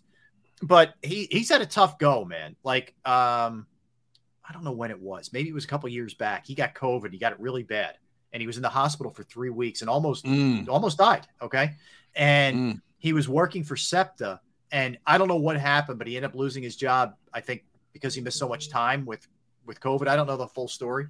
So he was he's a ride share guy. So you know he's like Ubering, Lyft, whatever. He's doing what he's got to do to hustle. He's got an eight year old son. You know, just trying to make ends meet. Um, dude didn't graduate college or anything like that, but um, ended up on Jeopardy. Long story short, don't you know this guy wins out for three straight weeks? He he won 16 straight games of Jeopardy and won more than three hundred thousand dollars. It finally came to an end last night. That's Jeez. that's uh, we should try and get him on the show. I would love to talk to this dude. Yeah, never lie. Yeah, he, so I'm I'm rooting for the dude, and I'm glad to see. I hope everything, you know, I hope this allows him to be able to kind of step up and, and do his thing. But he he crushed it, man. He had a very he was very like understated with his answer, to be like, uh, yeah, uh, Mona Lisa, you know, like other people are like, ah, he was just like low key. Billy dude, he loves sports. Uh, he's a big sports fan, so we'll uh we'll see if we get him on the show, man. But Ryan Long. Ryan Long, Ryan Long, Ryan Good- Long. good, dude. I'm gonna look it up. You know, what? those are the kind of those are kind of rags to riches stories I'd love to hear, man. Yep. You know, when you think you're down and out, you have nowhere to turn. All of a sudden, something happens for you that turn out to be a positive. Now, you figure out a three hundred thousand, he might get two hundred thousand after Uncle Sam gets his cut, but Right. still, Right. it puts him on a good track to do better things for him and his family, which is great, man. Pay your You bills, think- man. That's that's, What? that's all he's looking for. You know. Now, two hundred thousand don't last as long as it used to. but Not it's in a the nice D Gunn house. start. What? Not a D Gunn house. D Gunn got big bills. D D Gunn live in a big house. D Gunn got little pockets and big bills. Yes. it's well said. That's why, that's why I'm doing this show right now. Uh, Instead of out fishing. yeah, he just likes hanging with us. That's all. Right, That's what it is. Well, All right. well, sometimes uh, that's not debatable. The I uh, love y'all, man. I love y'all. Yeah, we're feeling the love right now. Yeah, yeah. Love is like a stepbrother, right? yeah, yeah. I'm, I'm I'm a little a little emotional right now after that Right, speech. right. Um, so a couple other odds and ends. We don't like, like I said, we don't talk a lot of golf uh, Yeah. on the show, but I wanted to hit you with this one first. Tiger is going to skip the U.S. Open because he's just not healthy enough, which is the right move. He's you Yeah. you watched him in that that last one, man. He couldn't even get up and down the course. So he's sitting this one out. He's hoping to come back la- a little bit later for St. Andrews. He loves that. He loves St. Andrews. So he's hoping to play in St. Andrews, but he can't. He's just not there physically. So he's going to be sitting this one out. That's a right move for Tiger for sure. But the big story in golf is this LIV. Are you guys familiar with this? Yeah, this is crazy. Yeah. So uh, Phil Mickelson, I'm giving you like the headliner names Phil Mickelson, Dustin Johnson, Sergio, uh, Charl Schwartzel, uh, Kevin Na, Graham McDowell, Graham McDowell, all Ian these Poulter. yeah. all these guys are jumping ship from the PGA and they're going to this LIV, which is financed by uh, Saudi Arabia's Public Investment Fund, which, you know, if you know their history of human rights, it's Yeah. okay. So there's a lot of controversy. If you remember, Phil Mickelson made some comments about the, the some of these folks, and it wasn't real favorable. Uh, but he Oh, is his going, exact words were Saudi Arabians are scary MFs. That's Yes. what he said. I'm like, whoa. Yep, but not scary enough for him to not join them. Okay, so he's and and the, the the commissioner, I guess, for lack of a better word, is Greg Norman. Greg the Norman, chairman. the chairman, chairman, uh, is a guy who's had a vendetta against the PGA for years. So he he wants to do anything he can to stick it to the PGA because he just doesn't like the rules, the way they handle things, the the the the money, uh, the way the money is distributed to the players on the tour, you know, et cetera. So this is a big break. I mean, there's a they threw like 125 million at Dustin Johnson to jump ship Yep. and Phil Yep. too. Um, so those guys are they're out. They're not going to do take part in PGA tours. Now they can still, at least for right now, play in championships. That's a little bit different uh, than just regular PGA events. And the, right now they can't play in the Ryder Cup either for their for their country. Mm-hmm. So anyway, there, there are some of the things that are going on from a golf perspective, but it's it's caused a lot of controversy. Well, Well, I it's, mean- it's go ahead. Go ahead, Mr. No, go ahead, go ahead, you can go ahead. No, go ahead. After you, sir. I- I'm just saying the PGA tour, the good old boys don't like that, man. You know what I'm saying? They don't Yeah. like that at all. Yep. Mhm. And uh, it's almost like you know um, when you look at the college sports, you know how things have been run for so long at, at that way, uh, and you know when when when when you change something, it, it's kind of you know it, it, puts you on shaky ground, man. That's what that's just shaking up the PGA right now. You know mm-hmm. what I'm mm-hmm. saying? So the good old boys don't like that at all, bro. They don't like that at all. So I don't know, man. I mean, I I don't know about the human rights. I just know about you know how things are run over there. You know, as a as a whole. You know what I'm saying? It's, it's, it's not the the most equal rights. You know, it's more so of a caste system over there the way they think, anyways. Yeah.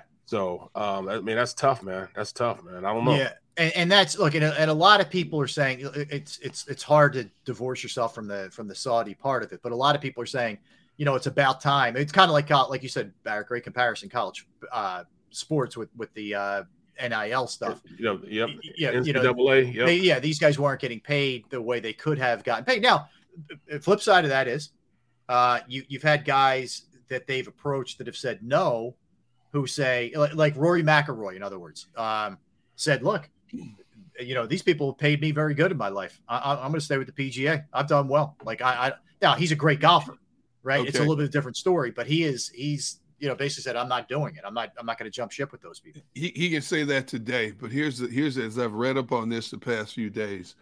When you look at a lot of the golfers that are jumping over to this LIV, mm-hmm. one of the common themes has been I can make more money playing in less events. Right. And a lot of these guys have young kids. Uh, they're tired of being away from their family. Want they want to be home with them, their families more. Mm-hmm. So if you can make more money doing less, who wouldn't take take that opportunity? Mm-hmm. Okay. Now the PGA, as Barrett put it so eloquently, I was thinking the same thing. The good old boys, and we know what that means. The good old boys have strong arm golfers forever. It's been their way of the highway forever. Now they're coming. They're gonna have. They're gonna end up having to um, eat a little crow because they're saying if you do this, you're gonna be suspended. You're gonna be uh, de- deleted. Now watch. Once more and more golfers start seeing it the way some of these guys initially have jumped, when you start getting more of the bigger names to jump to this, the PGA is going to have to rethink its stance because you know it's, it's, it goes under that old saying, "Don't cut off your nose to spite your face." Yes. See what I'm saying? You can say what you want to say now. You know what? This is our show. You do what we tell you to do. All of a sudden, yep. the big names start dwindling because they're playing over in Europe, making more money. You can finish 20th over there in that tournament and make more money if you than you win a tournament here in the United States. Who right. wouldn't want to take care of that op- eh, have that opportunity and be more home more with your family? Yep. Who would not want to take advantage of an opportunity like that? I guarantee you, if this if this trend continues and more and more names start slipping across the ocean, you're gonna have to see the PGA gonna have to rethink and backtrack on a lot of what it's saying right now. See, yep. their mindset is you do what we tell you to do. We're the only game in oh, town. No, oh no, yep. you got it wrong, buddy. As long as the mm-hmm. Saudis are offering more money, yeah. Oh no, no, we have an out now. See, we didn't have an out before. Yep. Now we have this out. So you know um, they're very affluent over there too, man. Like yeah. I mean, yes, their police cars are like like Ferraris. They have Ferrari yeah, cars, Range and, Rovers, and yeah, you hmm. know, their taxi cabs are are are are, are, are Mercedes, and, yeah. Mercedes. You know, I mean, it's, it's we're talking about a, totally different. We're talking about that old oil money. You know, right, that's right, old right, oil yeah. money. Deep, oh, man. deep for that, sure. That Barrett Brooks type money. Exactly. Boy. All right, let me let me throw this at you. G- give me your off the top of your head. How old would you guys say Pat Riley is? Oh man, early seventies, early seventies. How about seventy-seven? Wow. 77? 77. Wow. So he doesn't look it though. I know. I agree with you. He looks hair still slick back. Oh, still got the hair. Still got the little little, little silver, but it's he still yeah, got the he yeah. still got the hair. Um, he basically there was a lot of question whether or not he was going to come back as the Heat president, and he got a little feisty at his news conference. So some reporter was asking like, "Hey, are you you know you ready to go? You know, hang it up and you know go back go to the farm?" Yeah. He says, quote, I'm 77 years old, and right now I can do more push-ups than you can do. Let's go. He said, if you want to go to the Ooh. mat, let's go. wow. so, so he's still got a little fight in him, uh, does Pat Riley. But wow. He, he, said, look, we're too close for me to step away from this right now. You know, we, yeah. we yeah. I need to finish this business. And um, you know, he said, it, you know, we're building this thing and and we got Jimmy Butler and we're we were pretty close. We didn't get it done but I need to finish this mission. I, I think maybe if he, they would have won it, maybe he walks away. But I mean, he still goes to every game. I mean, this dude is still yep. really into it. He's not just some figurehead who you never even see anymore. He's in it. He's he's knee deep in it. Dude, what a blessing that is, man, to still be relevant at 77 years of age when most people are trying to scrape and, and get by in life. You know, you, uh, you know, you look at a Ray Didinger, you look at Yeah. a Pat Riley, Yeah. you know, you're still mentally active, you're still still mentally stimulated at the age of 77, man. That's that's awesome, dude. Yeah. I just hope I'm upright and breathing at 77, when you and I are when we're, we're still doing the show when you're 77, you'll you'll see. You'll Oh know man, uh, I, ho- I You'll- hope not. You'll Oh, know goodness, exactly what to, you you'll be excited to go to work every day and hang out Oh, with Barrett.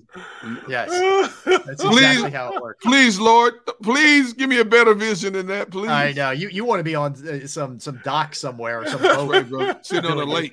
That's Yeah. right. Sitting on not, a lake. not hearing us yelling at you. Casting my life away, man. I Derrick, you. hurry up, hurry up, Derrick. Let's go. We need the show to be over. Time. Time to go. Nah, Uh, at that at that point, we're sitting there arguing, and all of a sudden, teeth fly out of your mouth and stuff. Your fake teeth.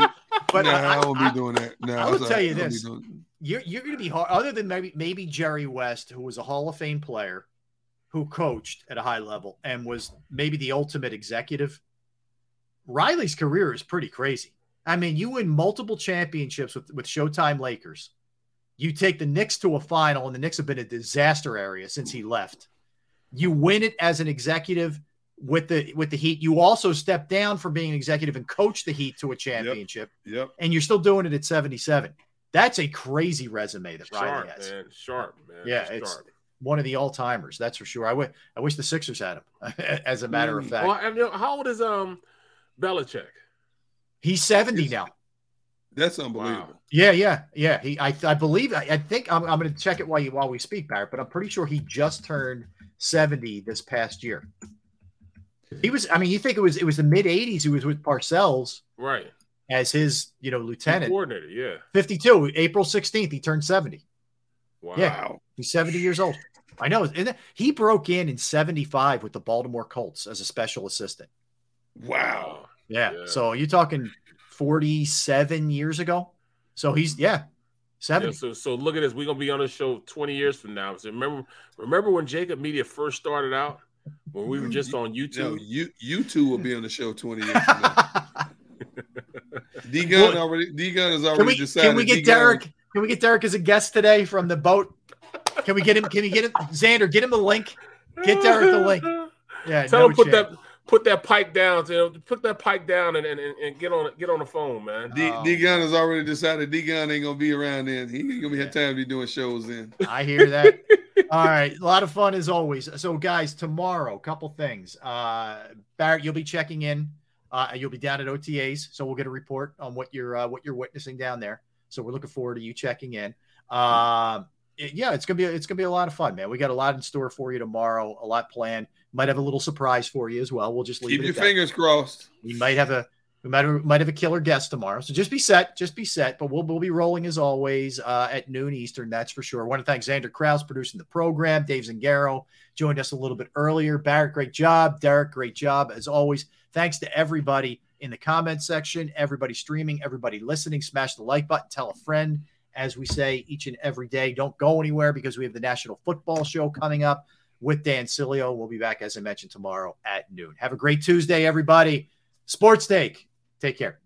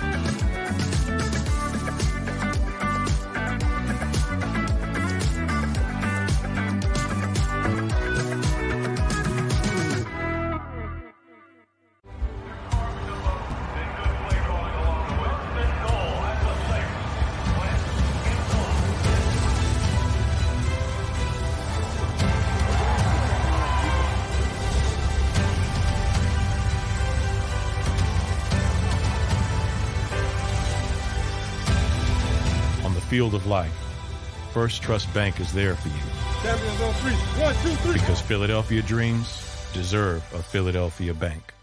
At Stateside Vodka, every new customer gets the world's best rocks glass, free. You're telling me that bottle is cut in half? You could say that.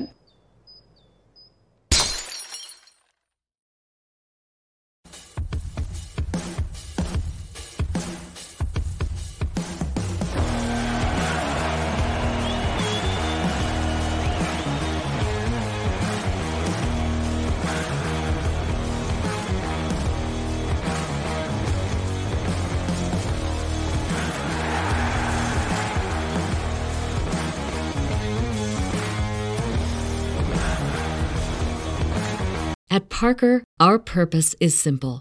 We want to make the world a better place by working more efficiently, by using more sustainable practices, by developing better technologies. We keep moving forward. With each new idea, innovation, and partnership, we're one step closer to fulfilling our purpose every single day. To find out more, visit parker.com/purpose. Parker, engineering your success. American Giant makes the durable, comfortable spring closet staples you need for work, the gym, and even happy hour. Made in America, designed to last a lifetime. Get 20% off your first order at American Giant.com with code STAPLE20.